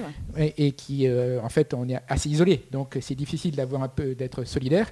Et euh, voilà, et donc, euh, ne pas euh, détériorer le- Mm. la situation actuelle. Ça, c'est très compliqué. Bon, après, c'est pas un podcast sur la traduction, mais pour faire une petite parenthèse, ça, comme j'ai débuté cette année, forcément, j'ai eu des offres d'emploi d'agences qui payaient vraiment pas du tout cher et c'était très dur de déterminer le tarif, etc. C'est quelque chose de, c'est une question qui est surtout pour moi qui suis assez jeune, donc je me sens pas encore légitime. Mais du coup, je travaille cette année là pour améliorer mon français, qui est quelque chose qui est très très important pour faire de la traduction, parce que c'est pas parce que je sais parler japonais que je sais bien traduire. Ça, c'est une question que beaucoup de gens semblent oublier, mais c'est pas assez important. Travailler du coup euh, bah, pour me faire du réseau, donc euh, que les gens me fassent confiance et leur montrer que je sais travailler, ce genre de petites choses, c'est très important, mais c'est très enrichissant. J'aime bien. Mais après, du coup, à terme, j'aimerais bien être interprète, donc c'est encore très différent. Mais euh, Ouais. ça Oui, c'est va étape Entre- par étape, quoi. Entre l'interprétariat et la traduction, c'est encore pas la même chose. quoi. Mm, mm. C'est- euh, voilà, là, ça, peut aider pour avoir Tout du fait. vocabulaire, etc. ça, mais, mais- c'est pas. Moi, j'aime bien l'oral, donc j'aime bien Et être avec euh, les gens, et etc. Donc, euh, je pense à terme. euh, Et, ça, et quand tu es interprète, ben, il faut avoir un disque dur dans la tête, c'est tout. Quoi. Ça. mais du coup, non, non, ouais, c'est intéressant. J'y vais petit à petit, mais ça avance bien. J'ai de la chance. Très bien. On va évoquer également donc tes activités audiovisuelles. Oui. Euh, parce que effectivement beaucoup de personnes te connaissent à travers ta chaîne YouTube. Mhm. Euh, combien d'abonnés en ce moment actuellement? 27 000. C'est déjà c'est bien quand même. hein. Je suis contente. On C'est des gens fidèles. On est à 330 hein, sur Twitter. C'est un sujet de niche, c'est pour ça. Euh, du coup, est-ce que tu peux nous expliquer un petit peu le type de vidéos que tu y postes? Oui, alors moi j'ai commencé ma chaîne YouTube en 2015 quand je suis partie en PVT au Japon. Je voulais un peu euh, bah, montrer mon expérience, etc. Parce que comme j'ai justement une expérience un peu atypique de personne qui est partie à l'arrache, euh, euh, je voulais montrer que c'était possible, même en étant seule, sans avoir trop de moyens, sans, bah, en travaillant dur en fait euh, d'y arriver. Donc je voulais poster des vidéos sur ma vie quotidienne, etc. Et sur la culture japonaise. Au fur et à mesure du temps, bah, je suis rentrée en France. Donc ça s'est transformé un peu en chaîne. Il y a pas mal de choses, d'accord? Je publie beaucoup de choses. Il y a des vidéos sur la culture et la société japonaise, sur des sujets qui sont rarement abordés, comme les prisons au Japon, le handicap, euh, ce genre de choses. Euh, dernièrement, j'ai fait une vidéo sur les idoles, etc. J'essaye toujours de faire des vidéos avec un point de vue juste, euh, parce que moi, le but, c'est de transmettre les informations. Donc, comme j'ai un accès, vu que je parle japonais et que je sais le lire, à des documents qui sont bah, sourcés du Japon, ça me permet d'aborder énormément de sujets. Donc bah, j'aime bien aborder ce genre de choses. Voilà, donc c'est une vid- vidéos sur la culture, la société, la langue japonaise aussi évidemment. Forcément, des explications qui ne sont pas forcément données dans les manuels ou dont il n'y a pas de vidéo en français. Ça c'est très important, mais il y a peu de vidéos en fait sur le japonais euh, en français. C'est très rare, c'est souvent américain. Euh, donc ce genre de petites choses. D'accord. Voilà. Bon, bah. bon bah, c'est bien, c'est une bonne présentation. Euh, là, ok. Et euh, est-ce que tu as une récurrence dans la publication ou non c'est Non, parce que euh, j'ai jamais réussi à avoir de récurrence. En fait, YouTube, c'est vraiment pour moi une passion, c'est un hobby, c'est vraiment un à côté. J'ai jamais voulu en faire un business, donc euh, j'ai jamais vraiment respecté les codes de publication, tu sais, toutes les semaines, etc. Machin. Je ne peux pas avec mon emploi du temps, c'est pas possible. Et j'ai remarqué que au plus je faisais ça, au plus je me forçais, au moins mes vidéos étaient bonnes. Les gens s'attendent pas. Moi, je m'attends pas euh, à avoir des centaines de milliards de vues. Les gens s'attendent à de bonnes vidéos et pas des vidéos faites à l'arrache. Donc euh, je sais qu'ils préfèrent une vidéo de qualité qui va mettre du temps à venir plutôt que quelque chose qui est publié toutes les semaines et qui est fait un peu euh, voilà à la va-vite. Donc je me laisse le temps, je fais ça quand je veux. C'est vraiment un hobby à côté quoi. Ouais. Comme je pars du principe que c'est une, une plateforme gratuite, je, je fais ce qui peut aider les gens, mais sans que ça prenne trop de temps par rapport à ma vie personnelle. Et c'est un peu compliqué avec les nombreuses activités que j'ai, mais j'essaye de m'en sortir un petit peu. on, on fait, on fait de son mieux. D'accord. Et euh, du coup, euh, tu fais aussi des podcasts. Oui, j'ai deux podcasts. Alors vas-y, explique-nous c'est quoi les formats et voilà. Ouais, alors j'ai deux podcasts. J'ai Talking News, du coup, qui est un podcast du coup hebdomadaire sur les actualités euh, japonaises. Donc j'ai voulu lancer ce podcast parce que j'ai remarqué que la plupart des journaux, etc., prenaient leurs sources sur les journaux américains. Et moi, je trouve ça très très intéressant d'analyser le pays à travers ses actualités. Parce que comme en France, selon les journaux, les manières d'expliquer les actualités sont différentes, les points de vue sont différents, les opinions politiques sont différentes. Donc c'est très très intéressant et je trouvais pas euh, de, euh, ouais, euh, bah, de choses, de journal ou de sites qui parlaient de faits divers japonais, d'actualités un peu, qui sortaient un peu des choses euh, etc. Je voulais un peu aborder euh, la totalité de ce qui se passait au Japon, donc j'ai décidé de faire ce podcast-là. Donc je reprends toutes les actualités en japonais que je traduis, que je synthétise et je fais une sélection en fait tout encore une fois en essayant de rester la plus juste et neutre possible. Et mon autre podcast c'est Toki Time, du coup c'est un podcast entièrement en japonais destiné aux apprenants, du coup où j'essaye de parler doucement, ce qui est compliqué parce que je parle très vite, euh, pour qu'ils puissent du coup avoir euh, une aide à la compréhension euh, orale, du coup donc il y a le script en sous-titres qui est publié, les mots de vocabulaire importants, etc. Donc ça leur permet d'avoir une écoute, un fichier d'écoute, etc. pour améliorer leur japonais. Juste une petite chose par rapport à Doki News, ce que je trouve vraiment intéressant justement, c'est qu'effectivement, euh, euh, l'actualité japonaise, quand elle nous parvient en Occident, Mhm. on la filtre à travers notre, euh, notre classification occidentale. Oui. C'est-à-dire que très souvent, quand on va regarder le JT en France, euh, on va toujours avoir euh, tout ce qui va être euh, politique, socio-économique, qui va prendre la majorité du, du JT, et ensuite euh, les faits divers. Alors qu'au Japon, ce qui va être politique et économique, c'est très très très très vite abordé, puisque généralement, c'est des sujets que les Japonais n'a- n'aiment pas évoquer. le- Autant en France, on adore s'engueuler autour de la table entre, Oui, entre ouais, le papy ouais. raciste et le cousin anarchiste. autant là-bas, non, non, vraiment. Donc, à part quand il va y avoir des périodes électorales pour dire les résultats des élections, ceci, cela, on l'aborde à peine. Mhm. En revanche, tout ce qui va être fait divers, les petites filles assassinées, retrouvées en plusieurs morceaux dans les rivières. euh, Après, et, a- et- et- et autres euh, atrocités, ça, ça va prendre la majorité du. faut, faut voir quoi, faut voir parce que c'est une. Ça dépend une- du journal Et aussi. il y a, voilà, et euh, c'est intéressant d'un d'un niveau sociologique de voir le, le rôle des actualités de- dans chaque société en France. C'est euh, ça a quand même un- un- C'est un rendez-vous, quoi, les c'est un gens, rendez-vous, ils- mais relativement anxiogène, quoi. oui, oui, Ouais. oui. On nous montre tout ce qui va pas bien dans le monde, tandis qu'au Japon, c'est plutôt un rôle de cohésion de société et de, de lisser tout Il y a ce qui beaucoup est à plus l'international. euh, tout, ce qui est, japonaises tout ce qui est à l'international, on va pas trop montrer. on va pas trop on, va juste, on va juste euh, injecter par petites touches voilà, euh, des trucs importants qu'il faut qu'ils sachent. Mais entre deux, on va mettre, euh, on va mettre un petit truc. euh, Bon, il peut y avoir les faits divers euh, pas glorieux, mais euh, ça a plutôt tendance à lisser et à faire le, le consensus. C'est euh, Mhm. c'est une grosse partie du. Voilà, le, Japon, c'est un pays de consensus. Quoi, donc, euh, Et, et- et donc, euh, tout- toujours est-il que quand on va avoir les news qui vont être filtrées par un site euh, américain ou français, Mhm. va avoir tendance quand même à vouloir mettre en avant les news qu'on mettrait en avant, nous, dans un JT français ou américain. Et avec Toki News, au moins, ben, on a l'avantage d'avoir euh, euh, le classement, la hiérarchisation japonaise euh, au niveau des infos. Et donc, rien que ça, ça donne un, un- un accès différent et supplémentaire à la société japonaise. Voilà, je c'était mes two cents. Mais c'est très dur hein, de faire ça. C'est un exercice qui est vraiment très dur. On me pose souvent la question, mais bah, déjà, je dois traduire. Donc, je peux pas me permettre de prendre un article qui vient que d'un seul journal. Je suis obligée de voir plusieurs sources parce que, comme je l'ai dit, la manière de raconter les choses est différente. Surtout quand c'est quelque chose qui a touché énormément la société. Euh, Il y a beaucoup de faits divers au Japon, beaucoup plus qu'on on en parle. Tous les jours, il y a des crimes atroces, Ah, etc. Ce genre de choses. Et il y en a qui impactent plus la société que d'autres. Il y en a qui choquent plus les médias que d'autres. Euh, pareil pour les actualités politiques, etc. Ils vont plus parler du fait que euh, député a trompé sa femme que quelqu'un a gagné les élections et que ce soit un transgenre, ce genre de choses. Donc euh, c'est très dur de trouver l'équilibre entre tout ça. Euh, moi j'aime bien, j'aime beaucoup les faits divers parce que je trouve qu'on comprend énormément la société à travers ce genre de choses, mais c'est dur de pas trop en mettre, de trouver l'équilibre avec les actualités classiques. Euh, j'aime pas le sport, donc il faut quand même que j'en parle, etc. Donc c'est un exercice très difficile, mais c'est vraiment intéressant. Et depuis que je fais ça, je fais ça depuis 2018, depuis janvier 2018, donc ça fait deux ans, plus, bientôt trois, que je fais ça quotidiennement. Et ça m'a vraiment fait découvrir énormément de choses sur le Japon. puis, euh, niveau vocabulaire, euh, là, Ah oui, euh, ça secrétaire général de- du cabinet du Japon, euh, ça, euh, tout ça et tout, ouais, ça, ça- ça fait augmenter énormément le vocabulaire. Mais après, c'est pas des sujets forcément qui me passionnent de base au niveau du vocabulaire, je t'avoue. Mais euh, ça m'a fait apprendre énormément de, de japonais, ouais, et puis surtout sur la société en elle-même, c'est très très intéressant, ouais. Donc je suis contente que ça marche bien.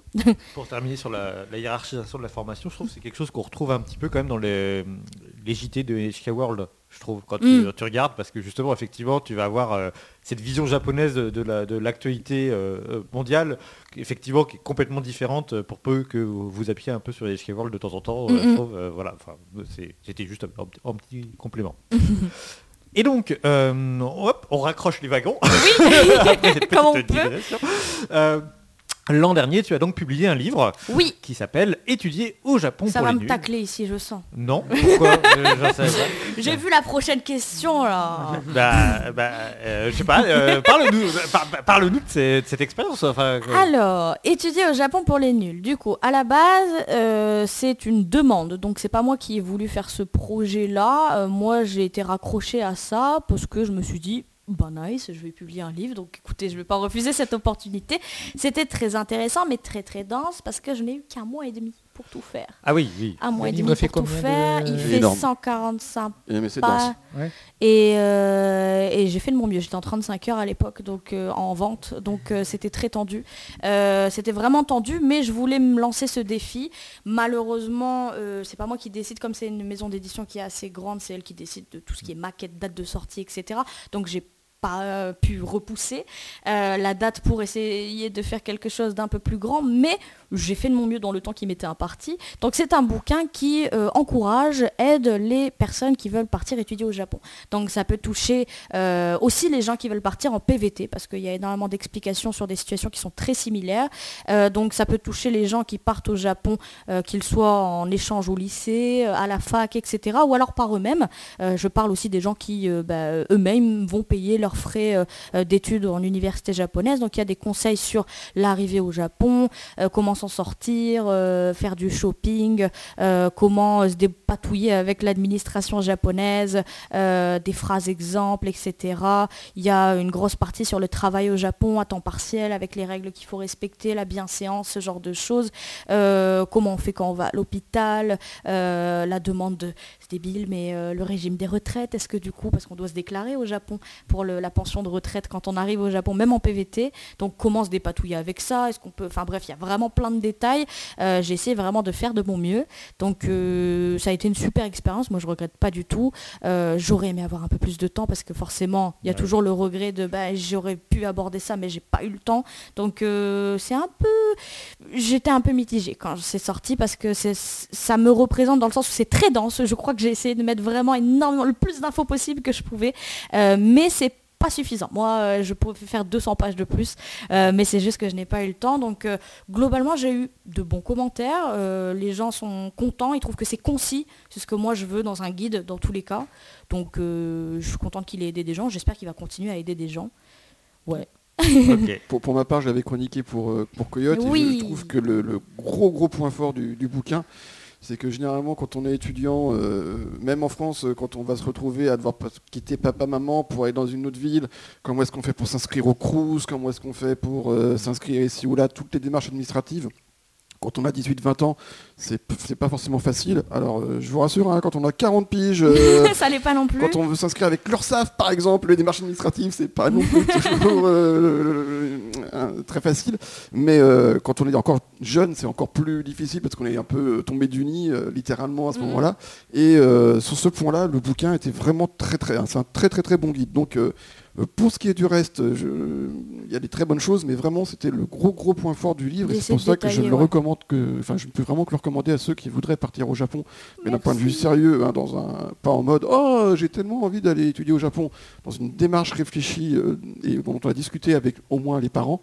Euh, c'est euh, le- les parents sont contents de trouver le bouquin parce qu'il y a des démarches qui vont pouvoir euh, qui vont pouvoir être facilitées grâce aux conseils qui sont donnés dedans. Ouais, Voilà. merci beaucoup. J'ai essayé d'aborder tout ce qui était les bourses, le certificat de... qu'il faut pour aller au Japon, les examens d'entrée aux universités, ce genre de trucs. En fait, c'est des trucs qui, moi, m'ont posé problème et je me suis dit, les gens en ont besoin et les informations sont très confuses parce qu'elles sont très souvent mises à jour sur l'ambassade, etc. Donc c'est des choses qui euh, sont assez générales et je pense que ça peut, ça peut aider pas mal de gens. Et j'ai essayé aussi de mettre beaucoup de japonais dedans. C'est-à-dire que j'ai j'ai demandé à ce qu'il y ait la phrase en japonais, la phrase euh, en romaji et la phrase en français pour les gens qui apprennent le japonais pour que ça soit également utile parce que je pars du principe que s'ils vont au Japon, forcément, ils vont apprendre la langue et donc ça m'embêtait de mettre que du romaji. Donc euh, j'ai réussi à négocier pour qu'il y ait du vrai japonais dedans.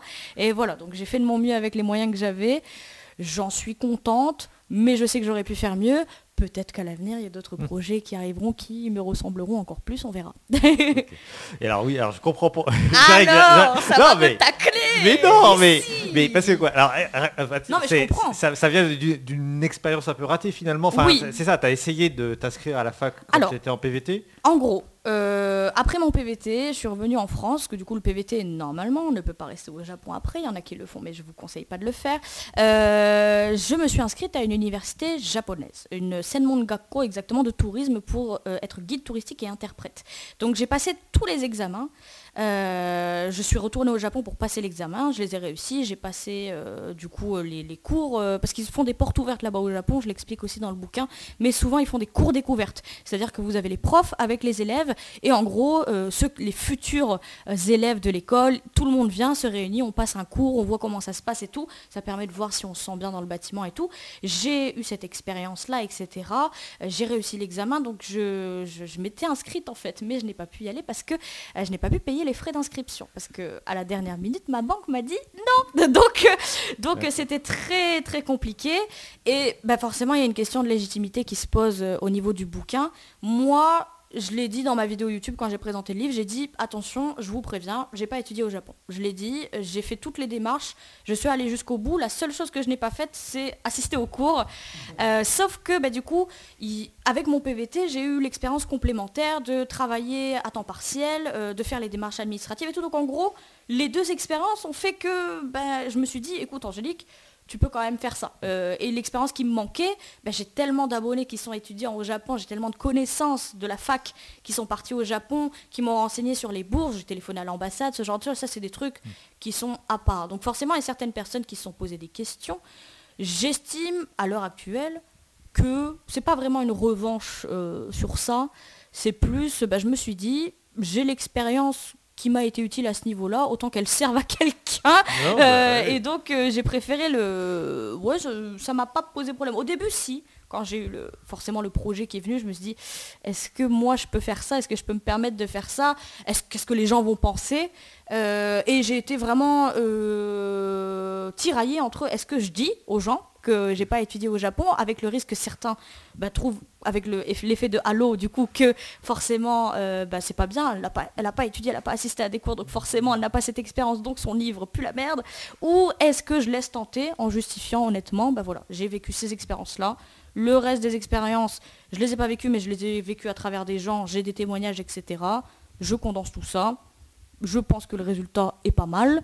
Je ne suis pas à 200% satisfaite, mais globalement ça va. Je suis contente de l'avoir sorti tout de même.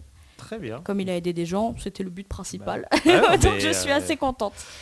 Ok. euh, justement, donc, bah, tu, parles euh, de, tu parlais de tes voyages. euh, du coup, hors Covid, Oui, tu essayes d'y aller quoi euh, Une, deux fois par an une fois tous les deux ans. Une fois tous les À deux peu ans près. Après, c'est compliqué. J'ai passé un an là-bas. J'y suis retournée en 2016 parce que du coup... euh, Non, j'y suis pas retournée... Non.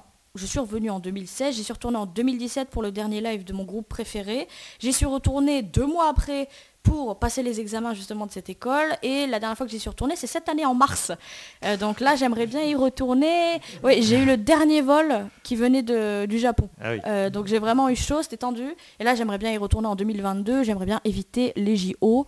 Euh, j'aimerais bien y retourner une fois tous les deux ans. D'accord. Ouais, Mais- d'y aller au maximum. Et donc du coup là, ce sera après y avoir l'avoir fait. euh, effectivement, tu as travaillé là-bas. Là, ce serait plus en touriste du coup finalement. Oui, ben là, les derniers voyages que j'ai effectués, c'est un peu plus du, du tourisme. Euh, après, il m'arrive des fois de rencontrer des gens là-bas pour du travail. Euh, là, en mars, quand j'y suis allée, j'ai rencontré euh, quelques personnes, etc. Mais globalement, c'est plus du tourisme. Là, j'aimerais bien euh, ouais, visiter, faire un petit road trip dans les campagnes un peu. Ça serait sympathique. Ok. Alors, on va, tu- en as parlé à plusieurs reprises, mais on va parler un petit peu de ton rapport à la musique Oui. japonaise. Euh, bah donc du coup, effectivement, tu, tu disais que tu l'avais découvert à travers les, les, les, les, les Musume. ouais. Et donc, après, effectivement, tu euh, as eu une passion pour les cute. Oui, bah alors pour Suzuki Haili de base, Ah, d'accord. Les Kyoto c'est arrivé en 2005. Mais du coup, oui, Suzuki Haili, du coup, euh, à l'époque, du coup, bah, j'étais toute petite et moi j'ai j'ai vu, je peux pas me rappeler exactement quand j'ai vu l'image de ces auditions, mais à l'époque il n'y avait pas YouTube, c'était en tout pire les fichiers. Et donc euh, euh, mon parrain par je ne sais quel moyen avait réussi à se procurer les images de, du Haromony qui était un, un, du coup un, programme où il y avait l'audition. Et du coup j'avais vu les images d'Aeli et direct bah, j'ai accroché parce que elle chantait bien et elle avait l'air d'avoir de la prestance et tout. Et je me suis dit je veux devenir comme elle. Et donc à partir de là en fait je l'ai suivie euh, dans toute sa carrière jusqu'à maintenant. Donc euh, j'ai vraiment apprécié les idoles les groupes les différents groupes dans lesquels euh, elle a été. Et ça m'a fait découvrir évidemment beaucoup d'autres artistes euh, pas que des idoles. Euh, donc ouais, mais le point de départ de la D-Music, c'est vraiment Heidi. Et après, il y a eu No Life aussi qui a fait découvrir énormément d'artistes. Et puis, je sais pas, ouais, vous vous en rappelez sans doute, mais en 2006-2008, il y a eu une vague de visual kei en France. Mais alors, je, je l'ai vécu, moi, mais euh, de plein fouet, parce que du coup, j'étais celle qui aimait bien le Japon dans la classe, dans la, au collège euh, et tout. Et euh, ben, c'était incroyable de voir des groupes japonais en couverture des magazines que je lisais à l'époque, parce que moi je suis une grande fan de rock dans la famille aussi, donc on achetait des magazines et tout, Rock One à l'époque et tout, et il y avait euh, du hand café en couverture et tout, et c'était assez incroyable, et donc on parlait beaucoup de visual kei, de osareke, de trucs comme ça, et euh, bah, du coup ça m'a fait découvrir énormément d'horizons, The Gazette, euh, plein de Diran Grey, etc., comme tout le monde un peu je pense, et, du coup ça a élargi beaucoup beaucoup ma vision de la musique euh, japonaise. Je me suis rendu compte qu'il n'y avait pas que bah, l'image du Japon de filles qui chantent en tutu, comme on le dit souvent, mais aussi pas mal de groupes avec différents styles, comme en France en fait, hein, très très variés. D'accord. Ouais. Et donc, du coup, euh, donc au-delà de Suzuki Hairi, Mhm. euh, Suzuki Heidi. Pardon. Euh, Attention. euh, euh, euh, du coup, c'est quoi tes, tes, tes styles et tes groupes de prédilection? Est-ce que euh, Euh, moi j'aime bien le pop rock un peu. Mais je, je sais pas pourquoi j'ai du mal un peu globalement avec la musique japonaise. Moi je suis très diversifiée, je suis très sensible aux paroles. Donc en fait même si le style de base de la, du groupe ne me plaît pas, si une chanson, me, j'ai un coup de cœur sur cette chanson, je vais l'écouter. Euh, mais en ce moment, depuis quelques années, en tout cas les groupes vraiment préférés japonais que j'ai eu, c'est évidemment Kyoto. Euh, en dehors du Haropelo, il y a eu Funky Monkey Babies. Euh, avec Daisy que j'ai présenté, c'est vraiment mes deux groupes japonais préférés. J'ai adoré je regretterai et je regrette de ne pas les avoir vus en concert. Et d'ailleurs, l'un des, ben, le chanteur principal, Funky Kato, est déjà venu à Lille sans que je le sache. Euh, donc j'ai un peu le seum. Euh, mais euh, du coup, et ça, c'est vraiment un groupe que j'ai vraiment aimé. Et après, il y en a plein d'autres. Il y a- Dernièrement, je suis un peu, j'aime beaucoup Mrs Green Apple. C'est une, une ancienne collègue de travail qui me l'avait fait découvrir avant qu'il soit populaire.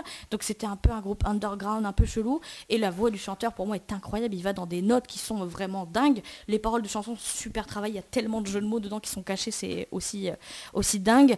Euh, J'aime bien euh, Man with a Mission, évidemment. Back Number aussi, beaucoup, beaucoup grâce à Heidi, du coup, qui me l'a fait découvrir. Il y a plein de, petits groupes comme ça.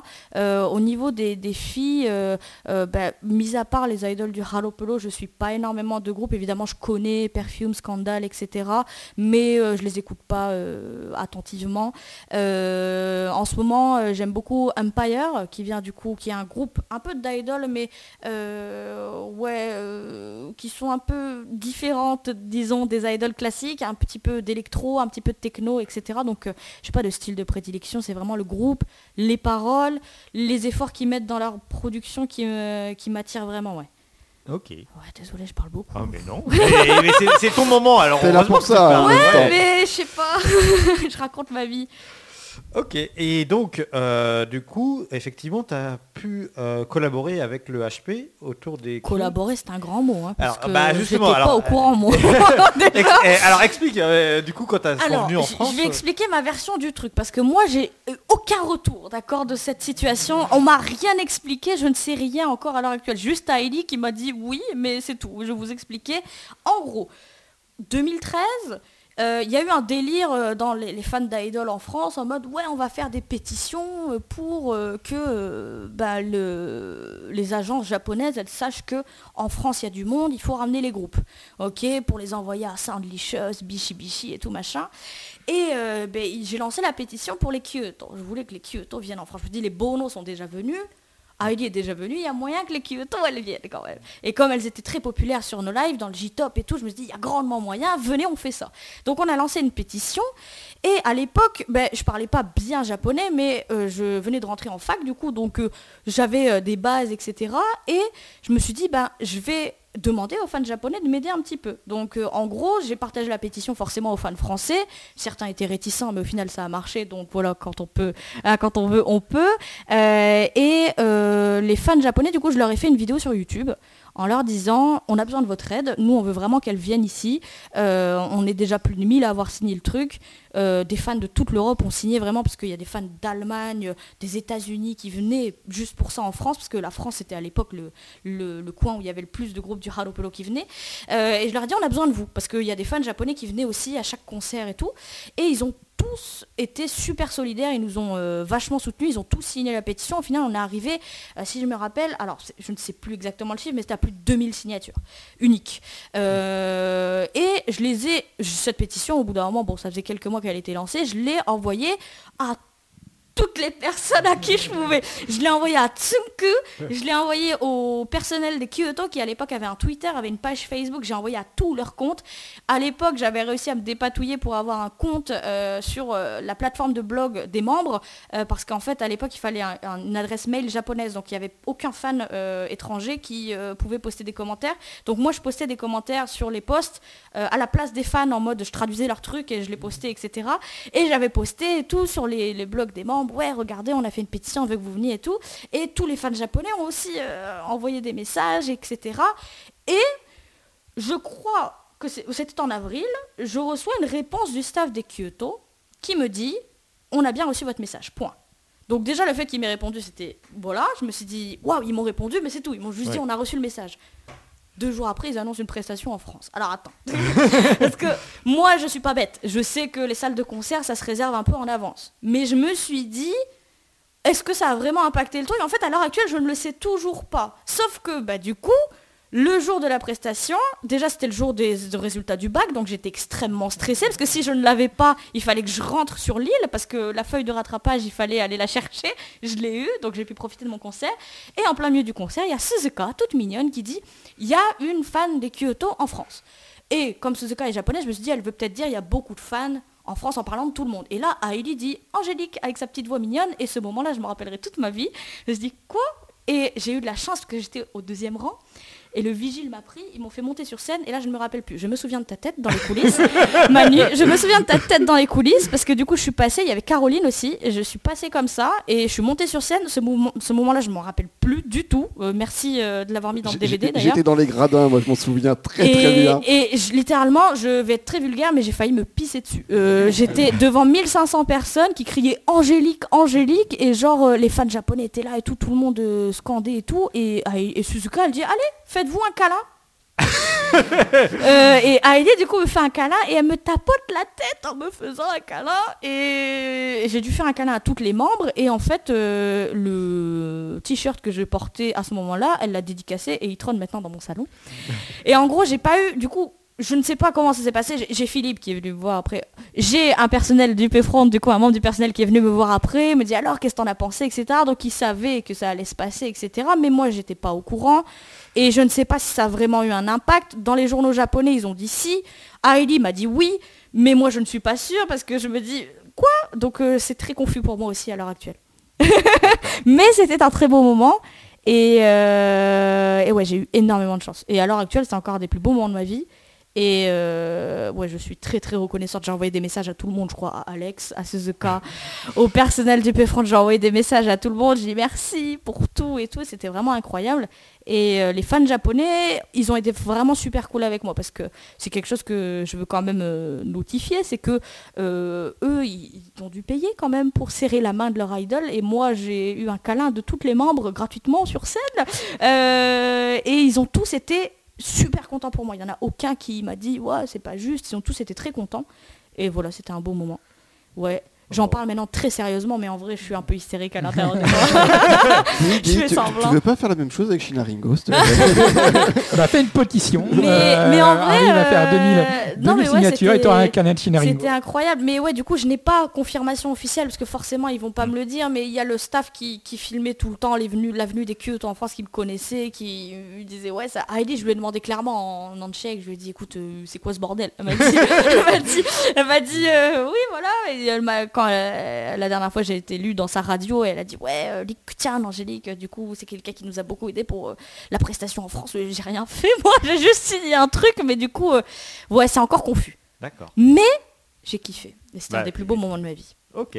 Et du coup, quand elles sont revenues en 2017, c'est ça Oui. Du coup, euh, de- qu'est-ce que ça Quand elles sont revenues en 2017, alors déjà, euh, moi je m'y attendais pas du tout et j'étais super contente parce qu'en gros, je pouvais les voir à leur dernier concert en juin, mais en fait j'étais inscrite au fan club, mais je n'avais pas encore les billets, donc je ne savais pas où j'allais être placée dans la salle et je ne pouvais pas aller au Japon avant ça. Et je ne savais pas s'il y avait d'événements, etc. Donc je ne savais pas si j'allais revoir Heidi.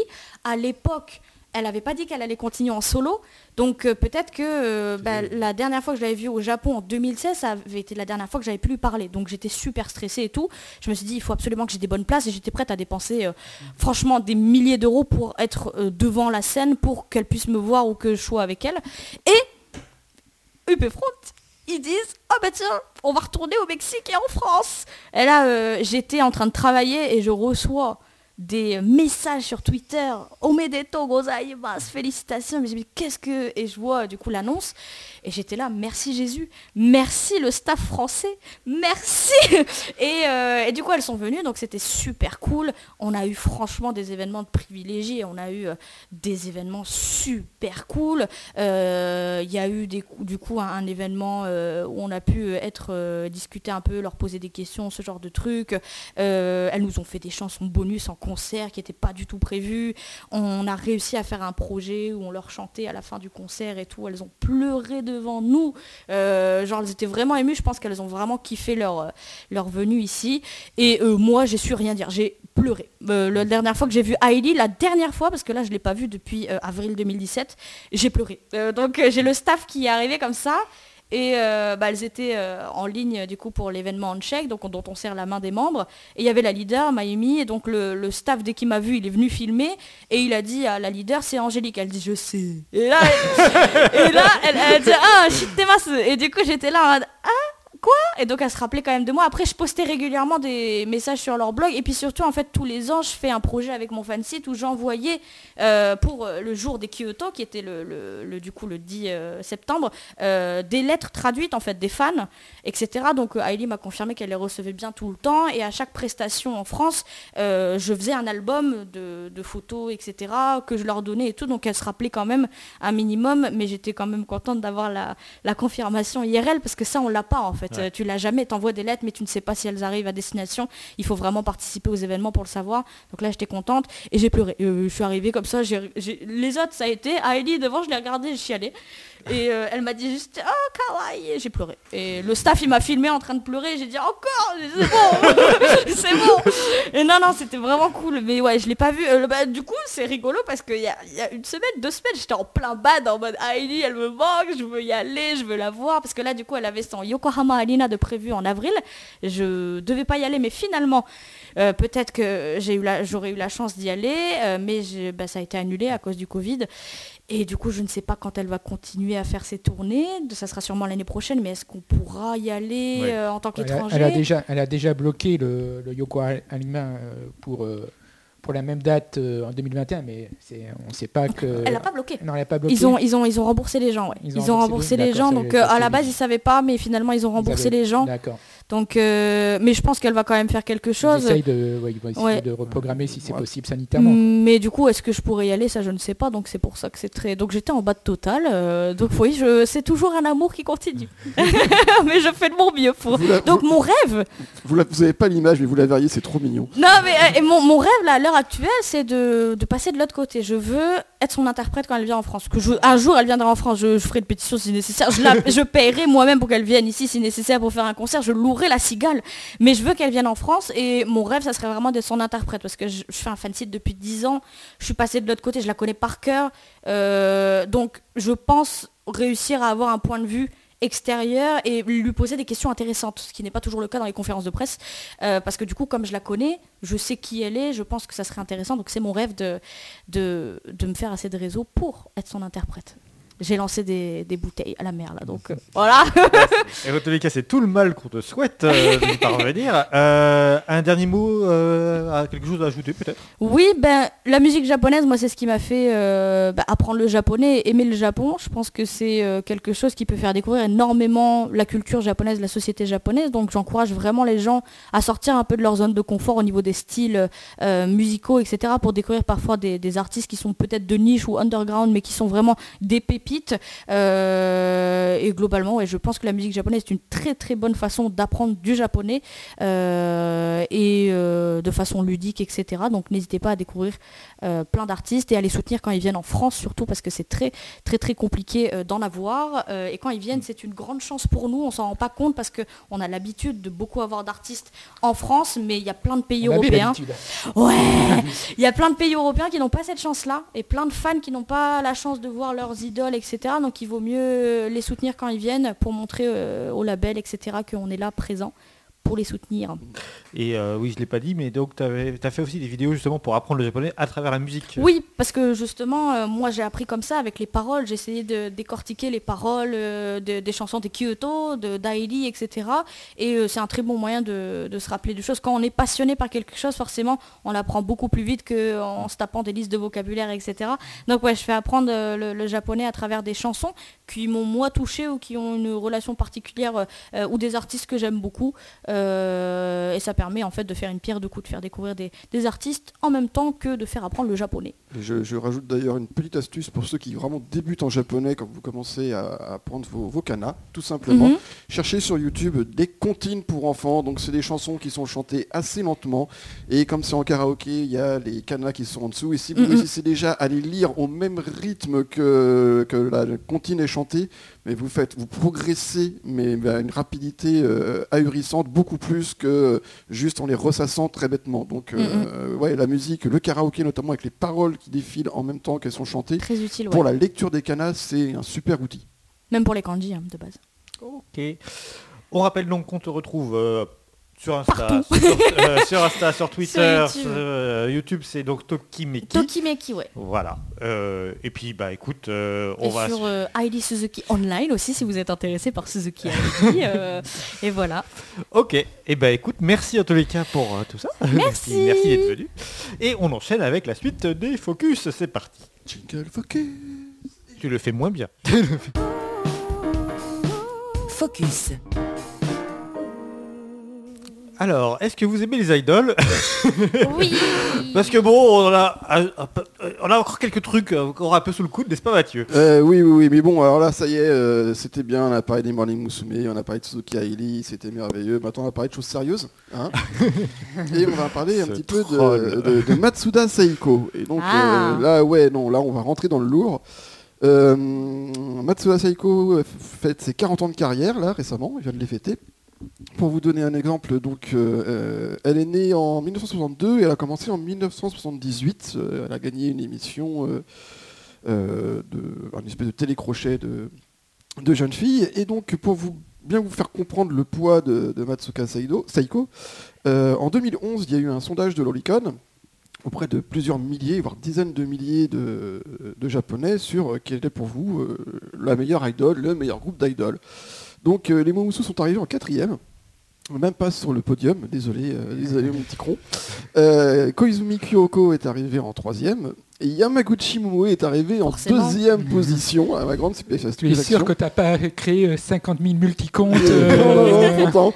Et en première, euh, Matsuda Seiko. Alors, euh, dans sa carrière, elle en est déjà à 57 albums, 82 singles. euh, elle est surnommée l'idole éternelle. Elle a vendu 30 millions d'albums dans sa carrière. Et entre 1980 et 1988, elle a euh, affilé 24 singles. Premier à l'Oricon. Euh, personne n'a battu ça avant Biz en 2000.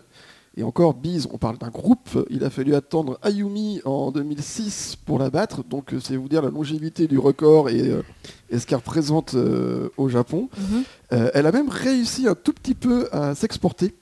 Parce qu'en 1990, elle a fait un album, japonais, enfin, un album en anglais pour les États-Unis qui s'appelait très bêtement Seiko Matsuda. Hein, elle s'est pas foulée. et sur cet album, il y a un duo qui s'appelle The Right Combination qu'elle a fait en duo avec Donny Wahlberg, le frère de Marky Bark, membre des New Kids on the Block, s'il vous plaît, et qui s'est un petit peu vendu mine de rien aux États-Unis. Donc euh, c'est pas mal. Euh, toujours dans les records, hein, je fais ça un, un petit peu brièvement parce que si je devais vraiment vous résumer sa carrière de manière sérieuse, il faudrait une émission entière. Euh, c'est la deuxième artiste à avoir fait le plus de Budokan au Japon.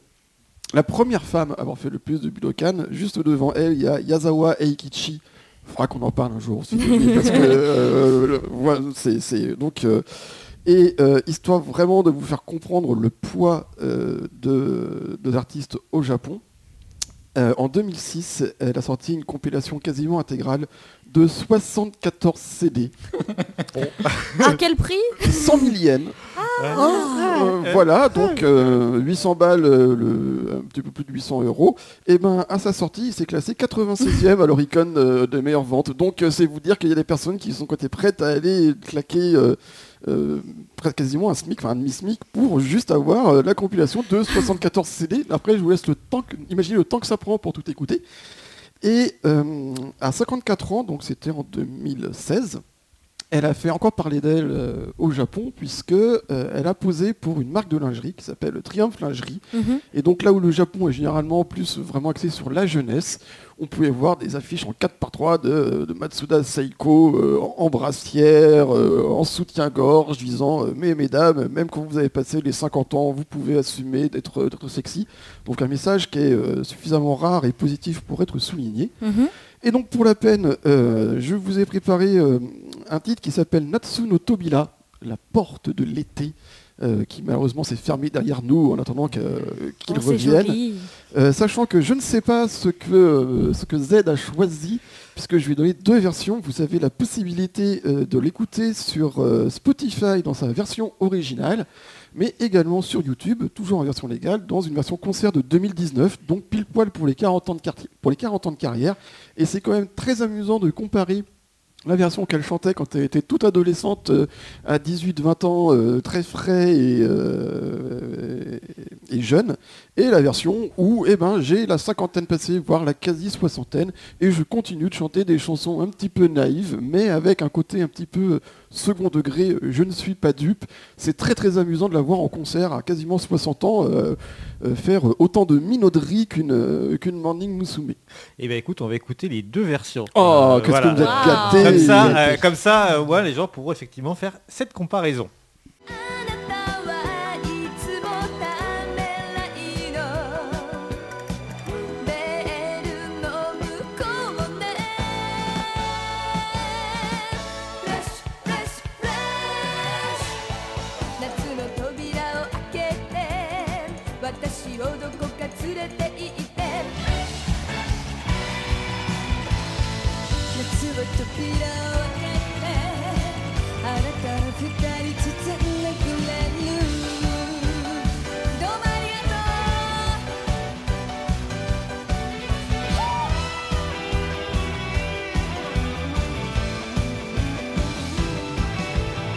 Donc voilà, bah écoutez, je sais pas euh, quelle version entre la version de 80 ou la version de 2019 euh, vous avez préféré.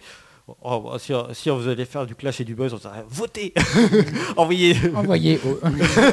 mais, mais on va Mais pas faire. Tu, tu- tu- like si tu préfères celle de C'est 80, si tu préfères celle de 2019.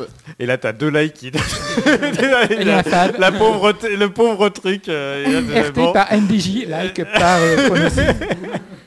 Voilà, bon, donc on va pas faire ça. Euh, très bien, merci Manu. On passe à toi avec, euh, pour une fois, pas de l'idol, du coup. Oui, c'est fou. Il n'y a pas que les idoles dans la vie. Euh, Ça pourrait faire un beau slogan. Il n'y a pas que les idoles. pas que les idoles dans la vie. Euh, je vais donc euh, revenir cette fois un peu sur euh, Lemio Lomen, qui est un très très bon groupe de rock, euh, qui a été actif entre 2000 et 2012. Alors, il était composé de trois membres principaux, donc Fujimaki Ryota, Maeda Keisuke et Jinguji Osamu. Donc euh, le nom, en fait, ne, ne- ne veut pas dire grand-chose. hein. C'est un assemblage un peu au pif de syllabes qu'ils aimaient bien. Et euh, selon le, selon le, la- leur petite légende, euh, c'est euh, ils auraient euh, joué à, à Jankenpon, à Pure Face ISO, pour savoir qui pourrait décider des syllabes. hein. D'accord. Donc a priori, ça ne veut pas dire grand-chose. Le, le ré, le lait de, de- de départ, ça viendrait de Radiohead. Euh, D'accord. euh, Donc, Un euh, micmac. C'était déjà Voilà. pris.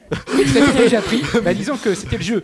Euh, tu, euh, choisis la syllabe qui te préfère. Lui il dit Ah, moi j'aime bien le lait de Radiohead. Hop, et ça devient le premier, la première syllabe du, du nom du groupe. Et, etc. pour les autres.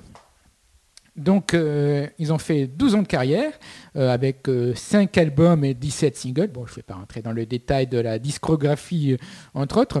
Euh, ils ont commencé alors qu'ils étaient à la fac, mais euh, ils, avaient, habitaient pas tous à Tokyo, donc euh, ils étaient en grande banlieue ou- un peu en province. Donc ils faisaient des, des déplacements pour jouer à, à Shimokitazawa, qui est le quartier un peu où toutes les graines de, de musiciens tentent de percer. Le petit quartier hipster de, de Tokyo. Voilà, euh, où il y a les petites live house où euh, les, les mecs essayent de se faire euh, repérer.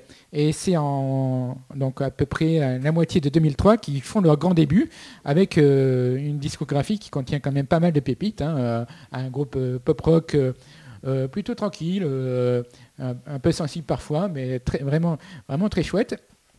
Donc euh, il y a le- notamment le titre Sangatsu euh, Kokonoka, ce qui veut dire le 9 mars. Et c'est fou, c'est sorti le 9 mars 2004. Wow. Euh, Il y a Konayuki aussi, hein, en novembre 2005, qui s'est hissé jusqu'à la seconde position de l'Oricon hebdomadaire. Euh, et voilà, c'est beaucoup, beaucoup de titres très, très, très chouettes. Là, je vais parler un tout petit peu de euh, Minami Kaze. Donc, comme l'a dit euh, habilement euh, Mathieu, ça veut dire le vent du sud, le vent méridional. Et c'est leur cinquième single qui est sorti en février 2005, euh, qui lui s'est placé jusqu'à la neuvième place de l'O- de l'Oricon. Donc un titre très clair, très frais, super entraînant, avec un, rythme qui s'accélère au, fur et à mesure et qui est donc très, euh, très printanier, hein, avec euh, une petite brise qui commence à réchauffer. euh, là, on commence à être dans les, dans les, les moments où, ça, au contraire, le, le temps se rafraîchit un peu, donc c'est bien de- Voilà, ça- d'avoir sur l'autre dynamique. Ça donne un peu du beau au cœur. tout à fait. Et donc, une jolie chanson d'amour qui dit toujours, voilà, je veux toujours être plus près de toi, toujours entendre ta voix et, être avec toi. T'es Et pas donc, c'est- obligé de me dire ça comme ça, Manu. On peut régler ça. je ne peut savais pas comment, euh. j'essayais, d'être subtil, mais bon. Euh, c'est une, euh, donc c'est une chanson qui, du coup, notamment marche a priori plutôt, peut-être que plus maintenant, mais ça marche bien dans les mariages. Euh, c'est une chanson que, voilà, qui est très jolie à interpréter euh, pour euh, souhaiter le bonheur des, des- des nouveaux, des nouveaux concubins. Alors, euh, le groupe s'est séparé en 2012, un peu sans vraiment d'explication, alors que ça marchait plutôt bien. Et donc, euh, c'est juste un simple message noir sur blanc sur le site officiel. Euh, dit bon ben c'est fini. On se casse. Et donc, euh, c'est ça. Et donc, tu as un peu les fans qui sont pris à- un peu à froid, dire ah ben c'est dommage, j'ai- j'aimais bien quand même. Euh, et donc, euh, depuis, les trois membres poursuivent les, euh, des carrières en solo. Donc, ils sont chacun sur leurs réseaux sociaux. Euh, donc, on peut les, on peut les suivre si, euh, pour voir ce qu'ils font chacun dans leur coin. Et, euh, mais les titres, eux, du, euh, du groupe de Les Myonomen, eux ne prennent pas une ride. Alors, euh, c'est vraiment quelque chose à dé- découvrir de très sympa.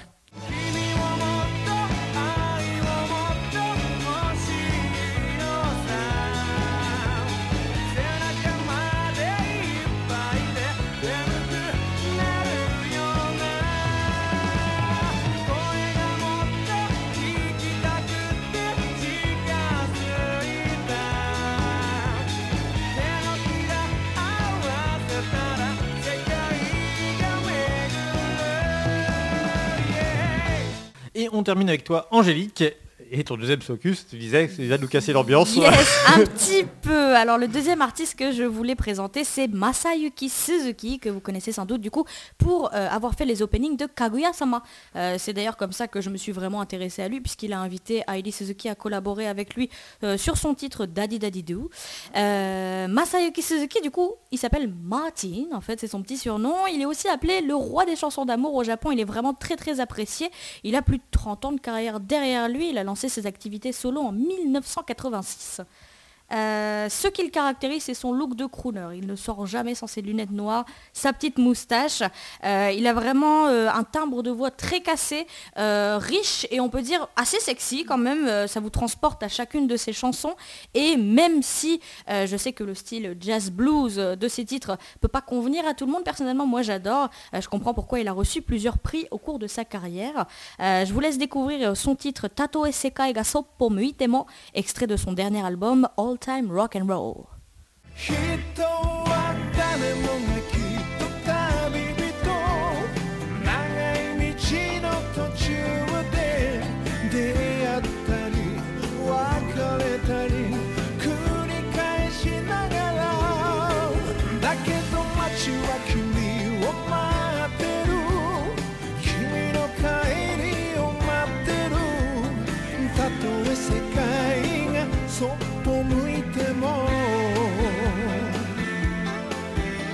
C'était beau, c'était chaud. Ça donnait envie de se lever sous la couette. Mais non, mais il est, il est très. Apparemment, euh, dans la vraie vie, il est aussi très très gentleman. Là, Hailey disait du coup euh, que bah, même ils sont apparus dans The First Take euh, également, et il était très gentleman. Il l'a invité, etc. Avec sa main, etc. C'est vraiment euh, quelqu'un qui a l'air très très sympathique, très secret pour sa vie privée, mais très sympathique. Et ses musiques sont, euh, ouais, je pense, c'est un must à écouter. Très bien, bah merci pour tous ces beaux focus. Merci Euh. Mais de rien. Et on termine quand même avec la Jada pour la forme. Oui, Oui. quand même. L'agenda. Bon, on va pas se le cacher, hein, la Jada là. C'est comme d'habitude, hein, on vous annonce des trucs, mais confirmez bien avant de vous présenter devant la salle et Là, on- de trouver on- porte on- On close. vient tous de sortir nos pincettes, hein, parce Voilà. que c'est vra- vraiment... euh, Euh, alors, euh, écoutez, j'ai quand même relevé deux événements sur la fin d'année 2020 qui, pour le moment, n'ont pas encore été annoncés, annulés. Annulés, ouais. peut-être pas tarder, mais voilà. Le euh, 10 novembre, il y a euh, un événement qui s'intitule Manga Music Live à l'Européen à Paris. ouais. Alors là, j'ai vu passer euh, l'affiche. Je... Tu es dubitatif. Oui, vraiment. Vraiment. Je, je ne sais pas du tout... à- Enfin, on pense, je pense qu'on peut s'attendre à, à, euh, un groupe français qui va donc reprendre des génériques japonais d'animés. Je pense. Euh, sur l'affiche, les membres sont habillés. Donc il y en a un qui reprend One Piece, Naruto, Dragon Ball et euh, Demon Slayer. Oh. Donc euh, voilà, on chercherait, Ambitieux. à, on, on chercherait à viser un public franchement assez jeune avec des génériques très très récents. Mm. Euh, est-ce que est-ce qu'il y aura assez dans la setlist pour pouvoir le faire? Euh, Est-ce que les ayants droit japonais ont été mis au courant Ça, je suis Euh, pas sûr. Qui, Euh, que, quoi, dont, où Donc c'est, je, je- regarde ça d'un œil assez circonspect. Après, je pense que l'événement peut être très très sympathique pour peu qu'il soit maintenu et que le public vienne. Mais euh, il y, a- il y a beaucoup beaucoup de points qui, qui font tiquer. Mais en tout cas, effectivement, je pense que c'est, enfin, le- clairement, il s'adresse à un public vraiment relativement jeune parce que j'ai vu euh, l'argument sur l'affiche, c'est genre euh, veille de jour férié. genre, Ah. hé, on peut se coucher tard. Attention. On, on a la permission de 22 heures. Ouais donc non non mais voilà mais bon enfin voilà en tous les cas c'est un des rares concerts qui pour le moment est, est maintenu enfin jusqu'à preuve du contraire l'européen je connais pas comme ça C'est une- c'est vraiment une très très bonne salle. Euh, contrairement à la Cigale et ses, maud- et ses maudits poteaux, euh, l'Européen, où qu'on soit placé, on a une vue parfaite sur la scène. À mon avis, c'est quand même beaucoup plus une scène de spectacle type euh, stand-up ou euh, comédie, parce que là, vraiment, on peut profiter d'une vue directe sur les comédiens. Musicalement parlant, je ne sais pas ce que ça vaut au niveau de l'acoustique, mais en tout cas, au niveau de la, du placement et de la vue sur la scène, c'est une des meilleures salles de Paris à mon goût. Très bien C'est tout petit par contre, hein. c'est pas, c'est vraiment pas grand. ok le 13 décembre il y a toujours de prévu au programme le Final Fantasy VII Remake Orchestra World Tour au Palais des Congrès alors là c'est pour ça que c'est Euh, Ouais. Bon, remplir un palais des congrès euh, dans, en ce moment, je sais pas. Je pense que y a du, il y a du- enfin, le, le public sera là, mais est-ce qu'ils vont avoir euh, vouloir vraiment remplir le palais des congrès? Je suis pas sûr. Ou alors ils vont faire un siège sur deux, ou je ne sais pas. À suivre en tout cas. Mais d'ici que ce soit annoncé, reporté, je pense qu'il n'y a pas. Mm, voilà, mm, ça mm. risque, Mm. ça risque de tomber incessamment. Ah bah, par rapport à l'européen, quand on voit la taille de la salle, pour peu qu'il y ait même 50 personnes qui viennent, c'est foutu. hein. Il faudra repousser parce que les distances de sécurité sont très très difficiles à respecter, d'autant plus si ça danse et ça remue sur les génériques. Donc vraiment, ça fait deux événements euh, de fin d'année qui sont euh, très hypothétiques. C'est ça. Mais en tout cas, euh, voilà quoi. C'est oui, je, je pense. Alors vous allez voir, euh, avec la chance qu'on a, c'est toujours comme ça que ça se passe. hein. On enregistre. Le lendemain de l'enregistrement, on nous dit bon bah c'est reporté. Annulé. voilà. Alors vous allez voir que le voilà.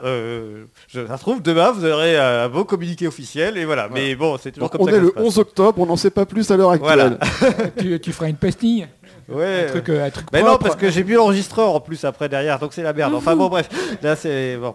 Euh, ensuite, on passe en 2021, euh, du 18 mars au Waouh. 14 avril. euh, c'est le groupe Mono qui est en Oh. tournée européenne. Alors là, c'est pareil, ils ont aligné un nombre de dates assez conséquent, puisqu'il y a pas moins de 5 dates en France. Euh, Toulouse, Biarritz, Besançon, Paris et Lille. Enfin, c'est pour le moment, c'est ce qui est annoncé. Donc euh, voilà, mais Mono, c'est, on a déjà eu l'occasion de l'évoquer, c'est vrai que c'est un groupe vraiment euh, qui est déjà venu à plusieurs reprises en France, qui a vraiment un public euh, vraiment international, euh, du coup. euh, Ami euh, Breton, c'est vous qui l'avez dans l'os cette, euh, cette voilà. année?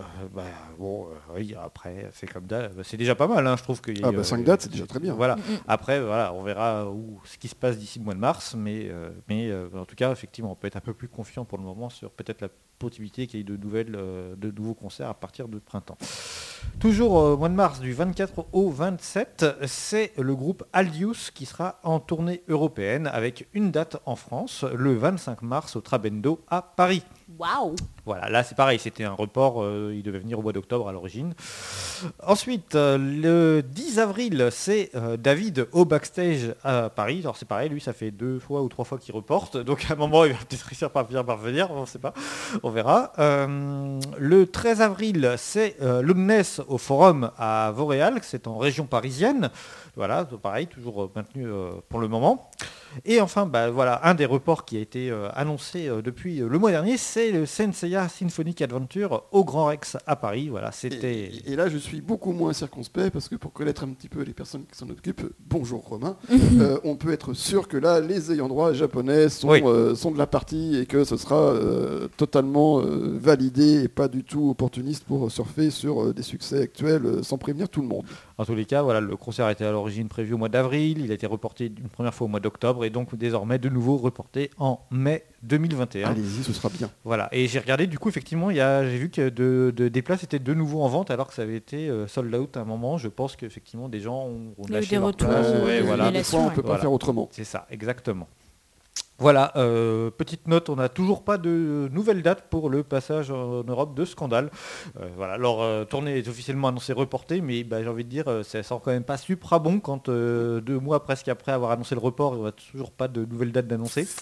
C'est pas, c'est pas super engageant. voilà, j'espère quand même que. on croise les doigts, elle nous ouais. aime bien. C'est ça. Et puis, et puis les gens, pour les gens qui ont des billets, parce que pour le moment, du coup, il n'y a aucune procédure de remboursement, je crois, qui a été initiée. Donc, donc histoire quand même que, que les gens sachent où aller. Voilà ce que j'ai noté pour l'agenda pour le moment. Bah, pareil, tout ce qui est convention, euh, pour le moment, on, On sait verra, pas trop euh, ouais. ce qui va se passer. Donc, euh, donc c'est un peu compliqué de toute façon qu'ils annoncent des invités en l'état actuel des choses. Puis voilà, et puis bah, on arrive au bout de ce podcast. Et ben voilà. Voilà. C'était super cool Bon, euh, c'est bien, vous êtes tout le monde est content. Tout le monde a Euh, survécu. voilà. Et j'espère que vous aussi, auditeurs et auditrices, vous avez survécu jusqu'au bout. Les remerciements habituels, Myrtille, Nicolas, François et Tanja. Euh, bien sûr, euh, les patrons euh, pour euh, permettre à ce podcast d'exister. Euh, remerciements également à Meul. Je rappelle que les jingles, c'est le groupe Les Whistlein et la voix de Katie Smith.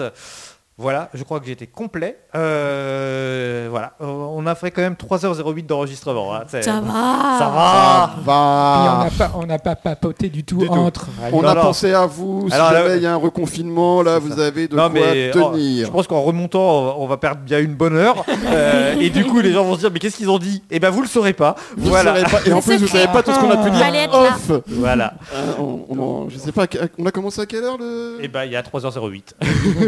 Ah ouais, oui.